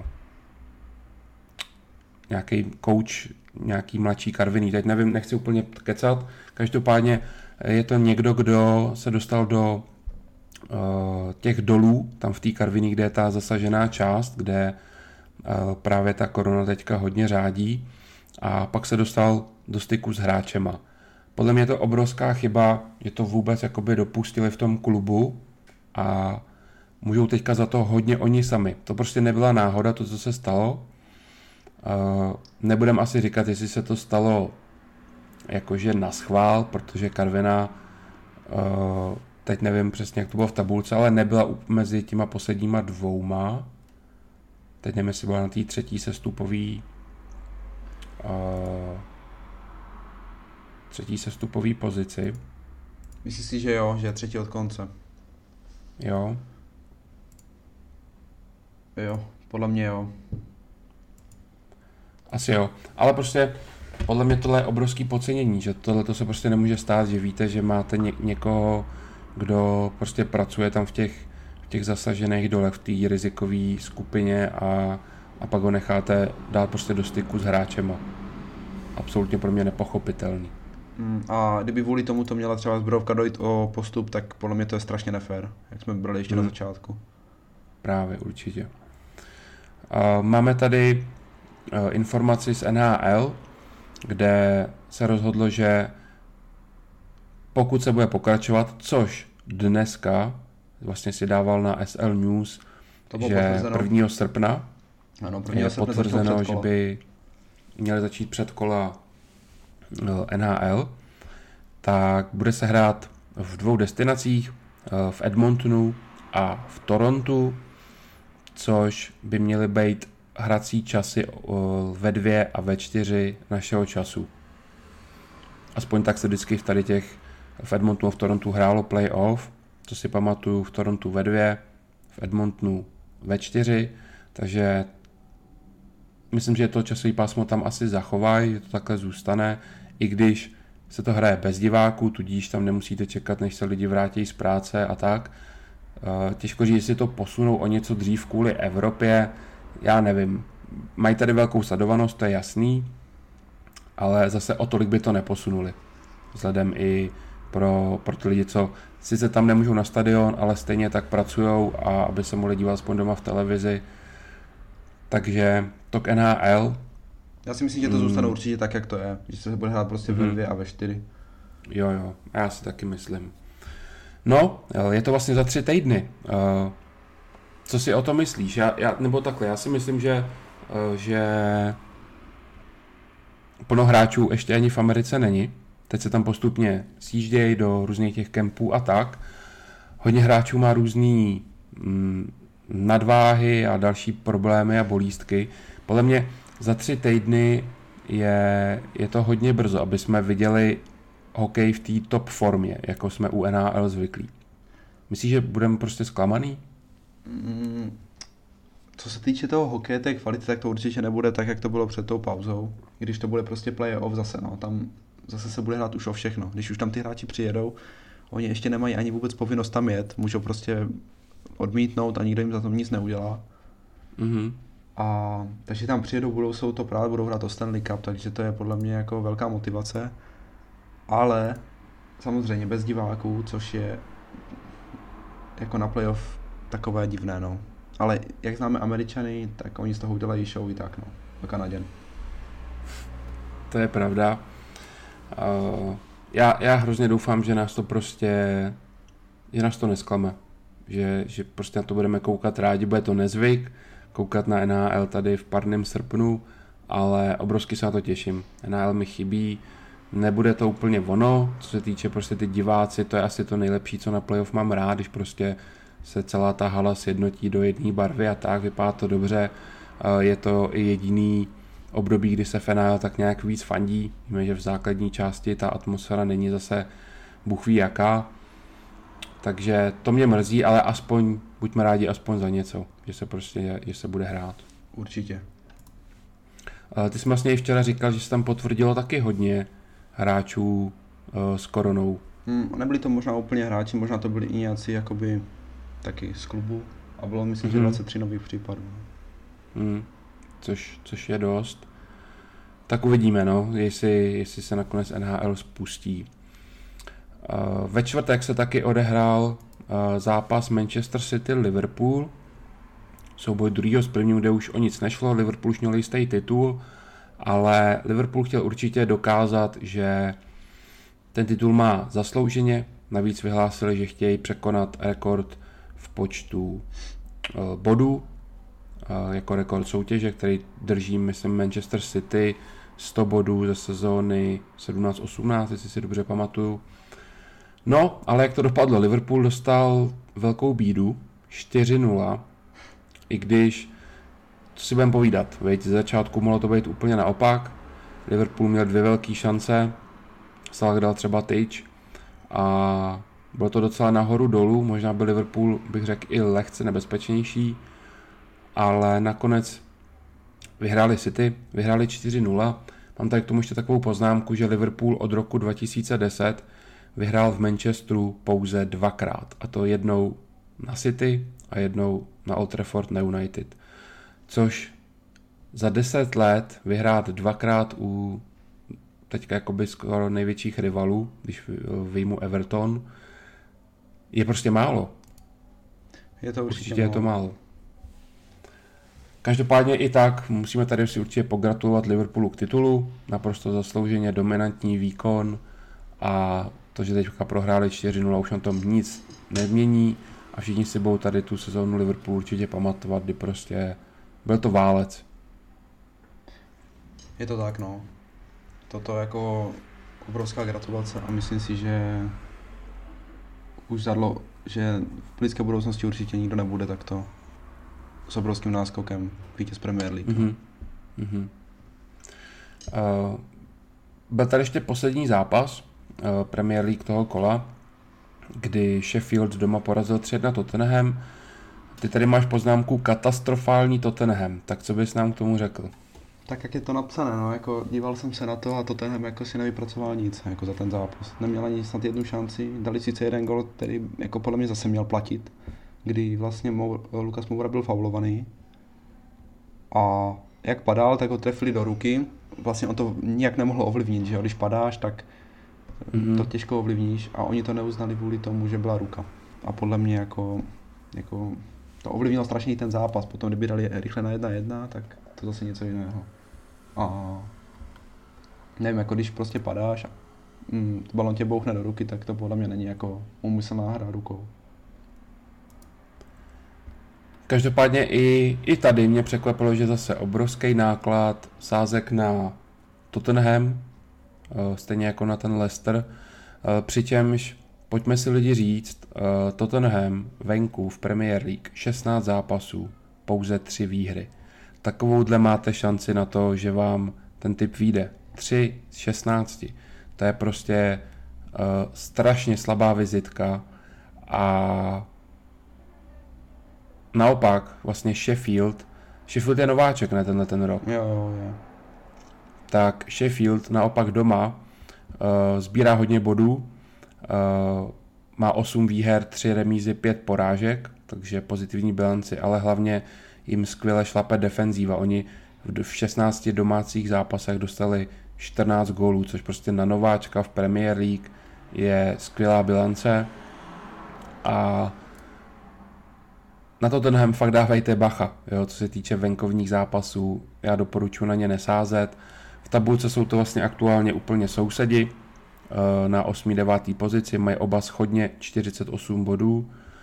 Eh, s tím, že každý má hodně odlišný skóre. No. Tottenham prostě má skoro o 20 branek víc eh, vstřelených, ale taky má o 11 víc inkasovaných. Je to rozdíl dvou úplně jiných konceptů a Sheffield tady vyhrál naprosto zaslouženě.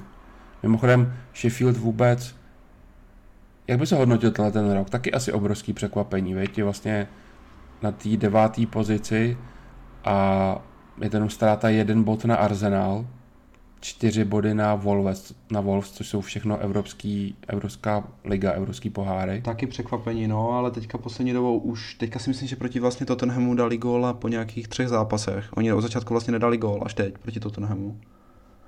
Dali teda tři. Je to tak, on, jo. Mm, tak jim to úplně nešlo, tak jim ta pauza neprospěla, ale jako nováčci jsou to obrovské překvapení, no. To jako... Oni totiž hráli všechny, tři, všechny ty tři zápasy venku, z toho ještě na United, Oni myslím. hráli na United, hráli na Newcastle, který už jsme zmiňovali, že teď hraje skvěle. V obou zápasech dostali trojku. Navíc jim tam chyběla mm, ta, ta obrana. Oni vlastně, když nemají komplet obranu, tak myslím, že se ani ještě nevyhráli jediný zápas. Sheffield tam prostě na tom opravdu stojí na té defenzívě, jak jsem zmiňoval, ty obdržené branky doma, tak tam je to hodně znát když jsou prostě v kompletu, tak se na ně můžou spolehnout a, a budou získávat i body. Hlavně myslím si, že tam vypadlo O'Connell, což je úplná postava té obrany, úplný ředitel a úplně se jim to rozpadlo, ta obrana, takže proto vlastně prohráli. pátek vlastně na tiskové konferenci oznámil Milan Baroš, že ukončí po sezóně kariéru. A těžko říct, jestli teďka to byly jeho poslední minuty proti Plzně o víkendu, jestli ještě bude hrát poslední zápas v Jablonci. Každopádně byl to určitě poslední zápas před domácíma uh, divákama. Viděl jsi tu obrovskou šanci v poslední minutě? Neviděl jsem to, neviděl, vůbec se na to nedíval. Uh, vlastně byl centr z pravé strany a byla to 93. nebo 94. minuta. Krásný centr Baroš na zadní tyči úplně sám a hlavičkou to netrefil. Uh, myslím, že pak něco říkal, že snad se mu ztratil balón v, ve sluníčku. Já si spíš myslím, že ten centr byl ještě o kousek vyšší, než by potřeboval, že to netrefil prostě čelem, jak by potřeboval, ale spíš, spíš prostě už uh, z vrchu hlavy a pak ten, pro ta hlavička pak šla nad. Každopádně tohle by byl asi jakoby krásný zakončení, že prostě dáš v poslední minutě posledního zápasu ještě tři body pro baník. Bohužel se tak nestalo, no, ale tu šanci dostal od Boha asi. Škoda. Každopádně Milan Baroš teda končí uh, vlastně poslední uh, Mohikán z té základní jedenáctky Eura 2004. Z toho širšího výběru už hraje jenom Tomáš Hipšman, který ještě taky nemá smlouvu na příští rok. Uvidíme, jestli prodlouží. Tam se bude hodně čekat, jak se to vůbec bude vyvíjet okolo Jablonce, jestli Jablonec vůbec jako klub nezanikne. Tam se pan Pelta nechal slyšet, že pokud půjde do vězení, tak prostě Jablonec asi zanikne. To znamená, to by taky byla určitě velká ztráta pro český fotbal, protože Jablonec pravidelně se umistuje okolo té čtvrté pozice, což jsou uh, evropský poháry. Ale to už se odbídám od tématu, takže Milan Baroš konec kariéry, uh, kariéra určitě bohatá, uh, v repre si ho budu asi pamatovat nejvíc jako toho rychlostního útočníka, který měl skvělej, skvělej prostě dribbling a dobrý zakončení. Uh, jediný, co bych asi vytknul, tak si myslím, že neodhadnul ten konec a měl skončit už prostě o rok, o dva, možná i dřív. Že už se spíš tam teďka jenom trápil, Uh, ale vždycky, když přišel na to hřiště, tak aspoň bylo se na co dívat, bylo vždycky nějaký pozdvižení, nějaký lokty, nějaký fauly, už to spíš nebyly góly, ale prostě vždycky se něco dělo a takových hráčů je prostě u nás málo. Já si myslím, že si uškodil strašně teďka poslední ty roky, no, už zbytečně. Hmm. Vidím to úplně stejně. Um, máš tady u pátku Atletico, který vyhrál 3-0 s No, to jenom, že to bylo takové nezvyklé, že Atletico většinou na 1-0 vyhrává, nebo je to o gól. Teďka teda porazili, tuším, že Malorku 3-0. Mm, byla to Malorka, no, 3-0. A, a tak no, jako Atletico většinou je to vždycky o gól, i, pro, i proti takovým soupeřům. A teďka teda doma 3-0. Myslím si, že to mohlo Určitě jim pomohla ta brzká penalta. Prosím? Že určitě jim pomohla ta brzká penalta, si myslím. Určitě, no. Jinak by se zase trápili, až vyhrál by 1-0 v druhém poločase, no. No, no, no. Tak. Jinak Atletico vlastně po koroně taky docela formička. Já si myslím, že ještě neprohráli. No. Všechno výhry, jenom s Barcelonou remíza. Yes. A jdou si pro tu Champions League, protože oni tu situaci taky neměli úplně, úplně dobrou a teďka už se dostali na třetí pozici před Sevillu, no a na pátý Villarreal už mají náskok 8 bodů, což 4 kola před koncem je luxusní náskok. Přesuneme se na víkend, na sobotu. Mm, ty tady máš v sobotu, vyšla zpráva eh, v buildu, že Hložek jde nejspíš do Lipska. Myslíš si, že by to pro Hložana byla správná volba? Já si myslím, že jo, že Lipsko je prostě přesně ten tým, který by mu vyhovoval, už kvůli tomu, že oni nehrají na křídla, hrají vlastně 4-2-2-2 a asi by tam dostal buď šanci na podhrotu, anebo na hrotu, no. A to já si myslím, že mu vyhovuje úplně nejvíc. A navíc Lipsko je kousek od Prahy, snad dvě hodinky autem, myslím, ne? Mm-hmm. Je to mhm. kousek. Takže i v jeho věku je to podle mě dobrá, dobrá cesta. Lipsko. Ale uvidíme, jak se dohodnou se Spartou a tak, no.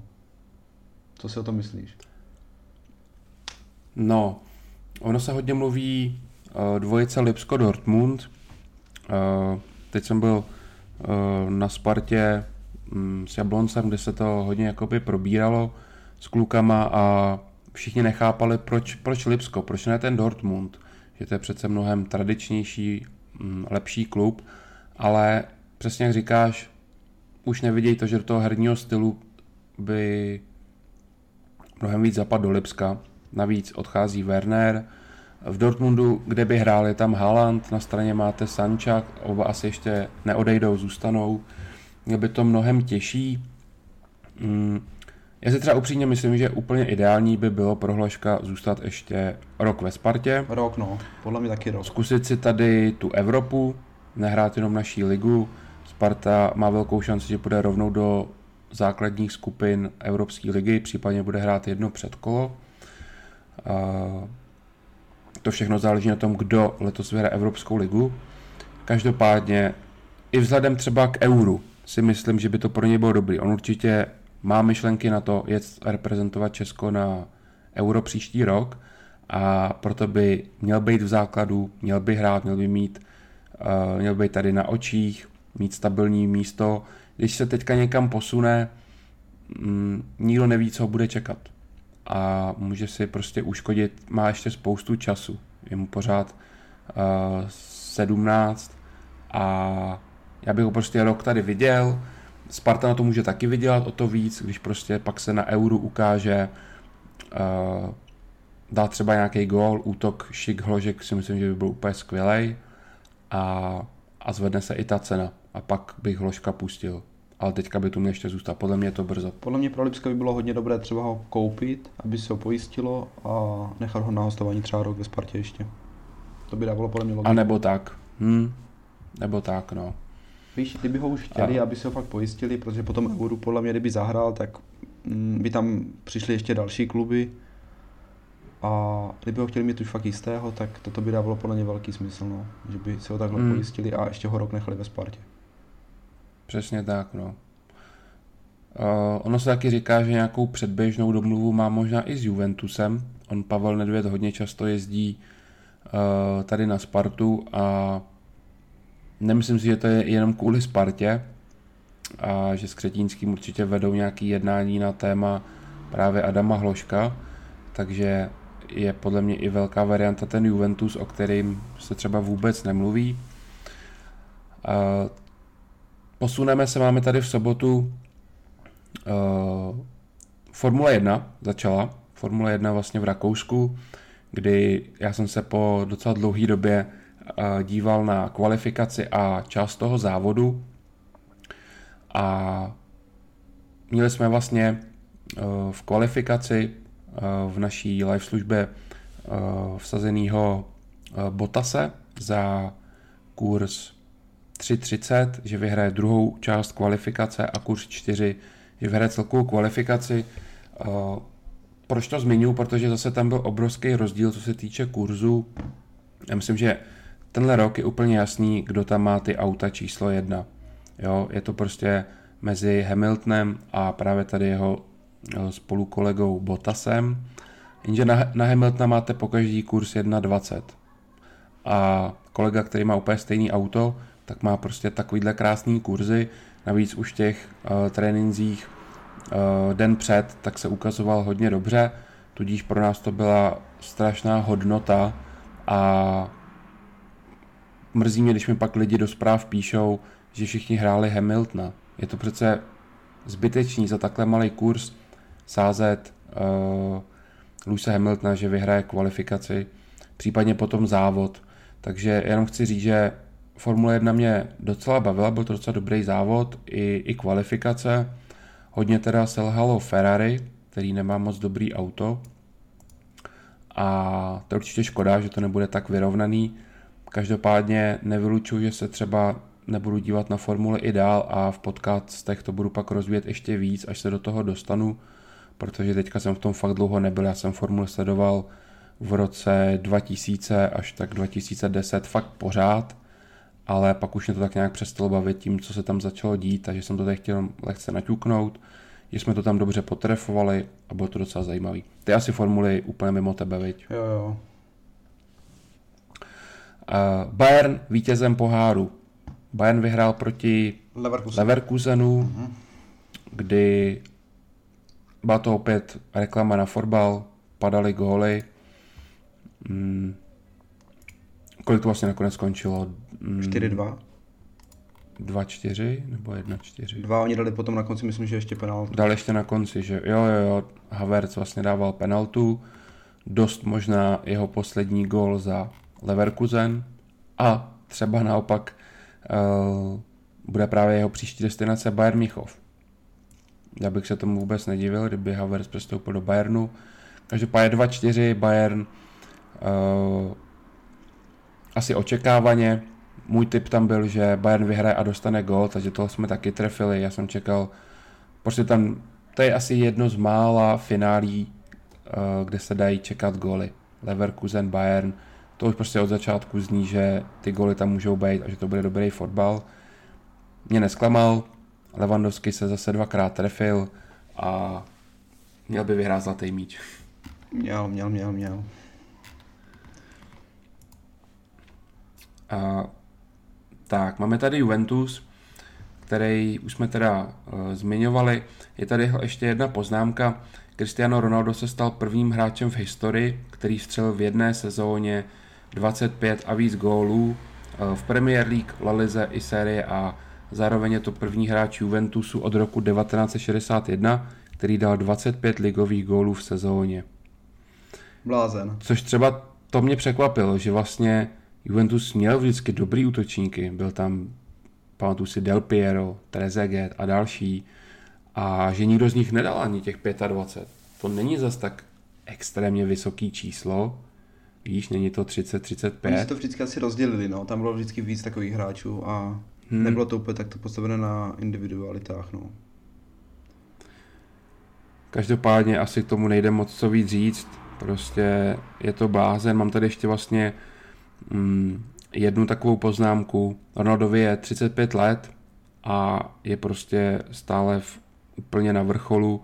A mám tady ostatní hráče, jak na tom byli v 35. Zinedine Zidane v důchodu, Brazilec Ronaldo v důchodu, Kaká v důchodu, Ronaldinho byl bez angažma, Andres Iniesta hrál v Kobe, Diego Maradona, Boca uh, Juniors, Xavi byl Kataru. uh, v El Sada, v Kataru, Thierry Henry hrál v Americe, New York Red Bull, Andrea Pirlo, taky New York, Pelé, taky New York. Prostě mít v 35 nebo být pořád takhle na vrcholu je šílený a já myslím, že můžeme být šťastní, že žijeme v době Ronalda a Messiho a že nás doufám budou bavit ještě hodně dlouho a já fakt reálně myslím, že Ronaldo do 40 může hrát. U Messiho si taky stejný nejsem, ten podle mě není takovej uh, jakoby nemá takovou motivaci, je to prostě jiný člověk.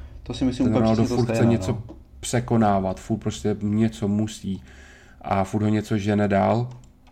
A navíc i to, jak na sobě maká a trénuje, ten Messi je přece jenom takovej větší talent od Boha. Myslím si, že nemá tak tvrdý tréninky jako asi Ronaldo a uvidíme, jak jim bude dál sloužit zdraví. Každopádně jsem zvědavý, co nás ještě za rekordy v budoucnu dál čeká. Na druhou stranu Messi zase nemá takový třeba styl náročný jako Ronaldo, že jo. Ten většinou chodí po tom hřišti Mm. a nenaběhá třeba se zase tolik, což taky může hrát roli. Ale jak říkáš, Taky, ta taky, no. motivace podle mě u Ronalda bude daleko větší jako u Messiho. A poslední tady máme bod v sobotu, tak je uh, výprask Bohemky. Bohemka vlastně uh, v první vyřazovačce tak uh, vyřadila Slovácko o, v playoff o Evropskou ligu. Teďka jeli na Mladou Boleslav, kde ale dostali 3-0, což si myslím, že je hodně tvrdý KOčko. Konec. Málo kdo to čekal. Já sám upřímně mám sazený postup Bohemky a 3-0 prostě. Ne, není to samozřejmě nemožný. Jo? Bohemka myslím, že právě doma uh, jim 3-0 nadělila. Teď nechci kecat, ještě se rychle podívám. Vymě, vyměňte, vyměňte Boleslav za Barcelonu a je to možné. jo, je to tak, 3-0. Bohemka tenhle rok s nima 3-0 vyhrála 21.7.2019, druhý kolo. Ve druhém kole, kdy už 3-0 vedla po poločase.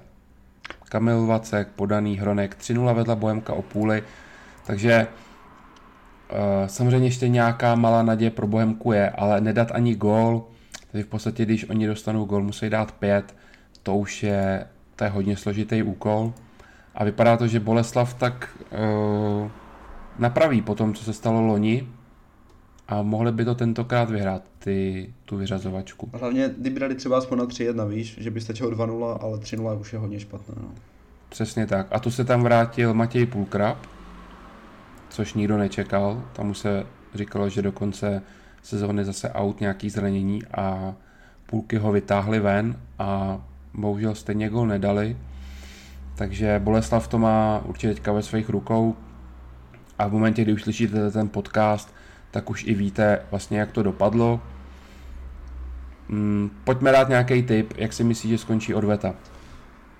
Uh, když to tak vezmu, tak Boleslav se asi nikam nepožene. Hmm, asi prostě bude hrát ze zadu. Uh, Bohemka musí, takže už to vlastně 3-0 to už musíš otevřít od první minuty, jako no. Uh, já bych to asi viděl na výhru Bohemky, ale stejně. A přesný výsledek? Já dám 2-1. Mm, tak já 1-0. Dobře. Uh, máme tady ještě takovou jednu perličku, uh, protože tím, co se stalo ohledně té korony, tak vlastně uh, v LFA je napsaný, nebo je tam prostě taková chybička, že vlastně do Evropské ligy by šel rovnou, nebo jako ne rovnou do skupin, ale prostě rovnou do těch předkol, čtvrtý a pátý tým, což je aktuálně Liberec a Jablonec. A mladá Boleslav, která by vyhrála tady to uh, playoff předkolo, tak by stejně do Evropy nešla. Protože když se prostě liga nedohraje, tak i když absolutně na to nemá vliv teďka tady na ty předkola, to, co, to, co se děje dole u Karviní v té spodní skupině, tak je tam takováhle chyba, že Boleslav vlastně teďka hraje úplně zbytečně. Je asi nějaká možnost, že to LFA musí zase udělat nový gremium, tam nějak to změnit, ale jenom, že aktuální situace je taková a je to teda jako absolutní blbost.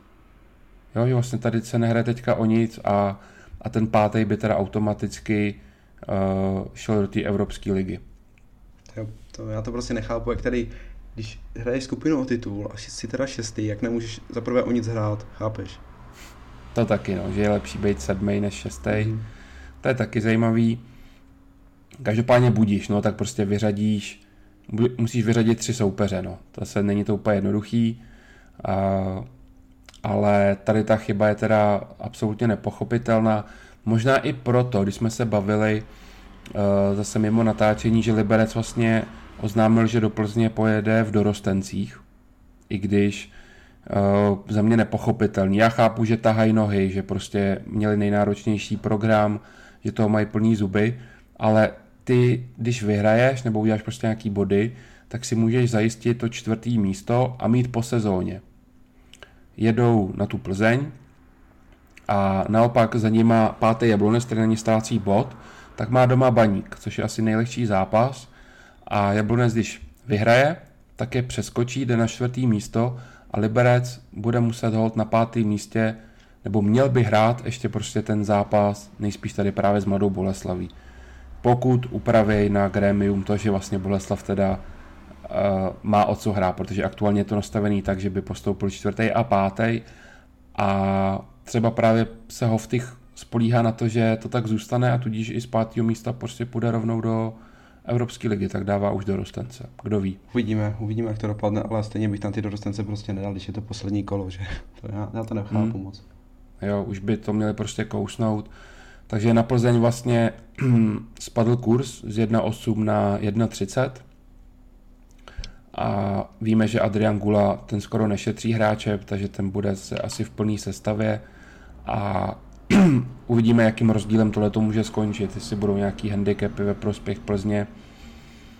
Uh, to se dozvíme až ve středu. Asi počkat prostě na dneska, sestavu, když no. posloucháte podcast. Tak, pojďme na poslední den, neděle. Tak, v neděli byl ten obrovský obrat proti Interu, ten už jsme teda zmiňovali. Eh, mám tady poznámku Sergio Ramos. Čtyři zápasy, šest gólů. Jaký dobrý blázen, no. Naprosto neuvěřitelný, jakým způsobem tohle prostě je to, co mám rád, když máš vůdce nebo kapitána, a on je prostě ten správný lídr, který bohužel už prostě tolik není srdce zároveň kapitán a lídr a táhne ten klub prostě za tím titulem. Byly nějaký góly z penalt, ale i to není vůbec jednoduchý, když je to do stavu 0-0, tu penaltu dát. Trefil nádherný přímák. A já třeba, eh, když jsem sledoval během korony ty sportovce, já jsem si schválně udělal ještě jeden účet na Instagramu, kde jsem právě dal follow uh, strašně moc hráčům a sledoval jsem, jak kdo vlastně tu pauzu jako přežívá, jak, co, co kdo prostě dělá. A úplně nejvíc hardcore tréninky, kterými jsem tam prostě prezentoval, byl Ronaldo a Ramos. Prostě to jsou asi ty největší dříči a profíci. Ramos vlastně se pak vrátil a udělal nejlepší testy za posledních 6 let a tomu je 34 už myslím. Jo, myslím si, že jo. A prostě vrátil se naprosto vysekaný v top formě a já jsem vlastně sázel od té doby, tak sázím Ronalda a Ramose každý zápas, že dají gol. A musím teda říct, že to šlape skvěle. Ronaldo se trefil v každém zápase, uh, Ramos se někdy trefí i dvakrát uh, a budu v tom ještě určitě pokračovat, protože během té během pauzy, ty když takhle makáš, tak se to pak projeví dvakrát tolik, když ostatní nemakají. A tohle mě baví, uh, na rozdíl, když to třeba porovnáme, vždycky se porovnával Ramos od vás z Barcelony s Pikem, tak ten mi prostě nepřijde, že by tak dřel. To vůbec se nedře, ten, to, to zpívá. To... A bylo to vidět už v té repre, když měli mezi sebou nějaký problém, kdo si o to víc zabojoval. A i to, co se týče toho lídrovství. V té Barse bych si představoval, aby ten Piqué to tam víc, jakoby, je tam, je tam asi nejdíl, ne, služebně teď. Mm, s Messim a možná s Albou. A taky bych to viděl asi, že on by měl být ten hlavní lídr. Protože já nevím, a... pro mě je vždycky lídr ten stoper, že vždycky to začíná v obraně. Hmm. Přesně tak, no. Takže jsem tady chtěl vyzvihnout Ramosovou formu a asi, asi ještě má jako na Real Madrid a na vrcholový fotbal dál. Jinak on dal Myslím z posledních si... 22 penalt, co kopal za Real, tak všechny proměnil. Všech 22 penalt. Hmm. To je, to je taky skvělý. A, a vlastně překonal i toho, Kumana.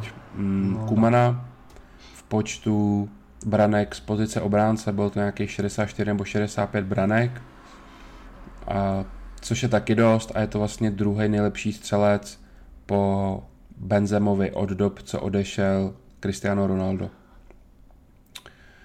Což jenom tady jako ukazuje na to, že Real by asi potřeboval ještě dopředu, aby trošku dorostl Vinicius s Rodrigem, teda no, mm-hmm. kteří mají prostě parádní jedna na jedna, ale hlavně teda Vinicius to zakončení má prostě špatné. No.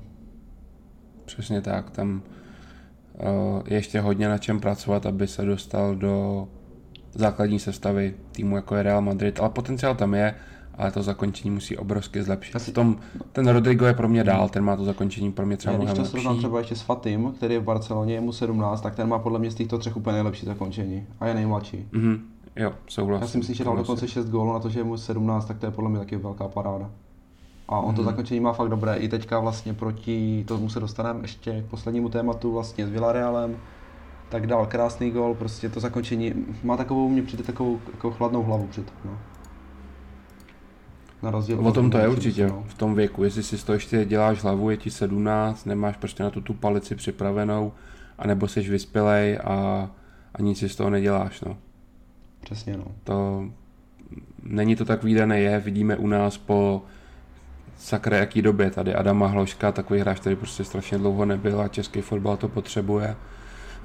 A ať už i tou muskulaturou a, a i prostě, že si z toho nic nedělá, tak to je strašně důležitý pro tyhle ty kluky v tomhle věku. A ty už jsi teda přešel na Barcelonu, máš tady konečně výhra venku, Barcelona vlastně vyhrála na Villarealu To jsem teda vůbec nečekal 1-4. No, že vyhrají na Villarealu.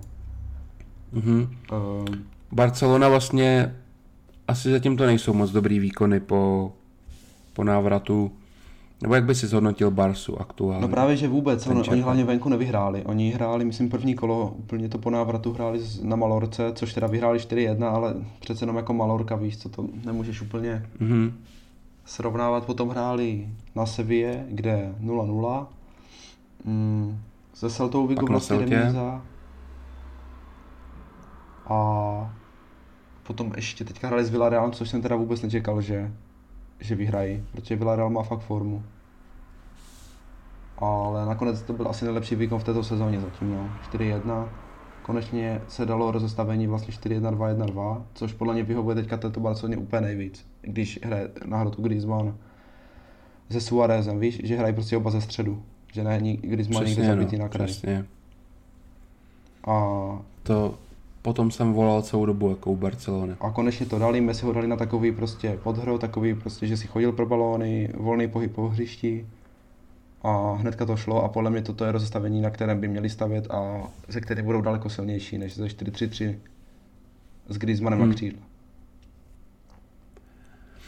Já si myslím, že paradoxně Barceloně asi pomohlo určitě to, že Villarreal mm, chtěl hrát fotbal, nebo respektive on měl uh, skvělou formu po, po té koroně, tak on měl pět vítězství, jednu remízu, nula porážek.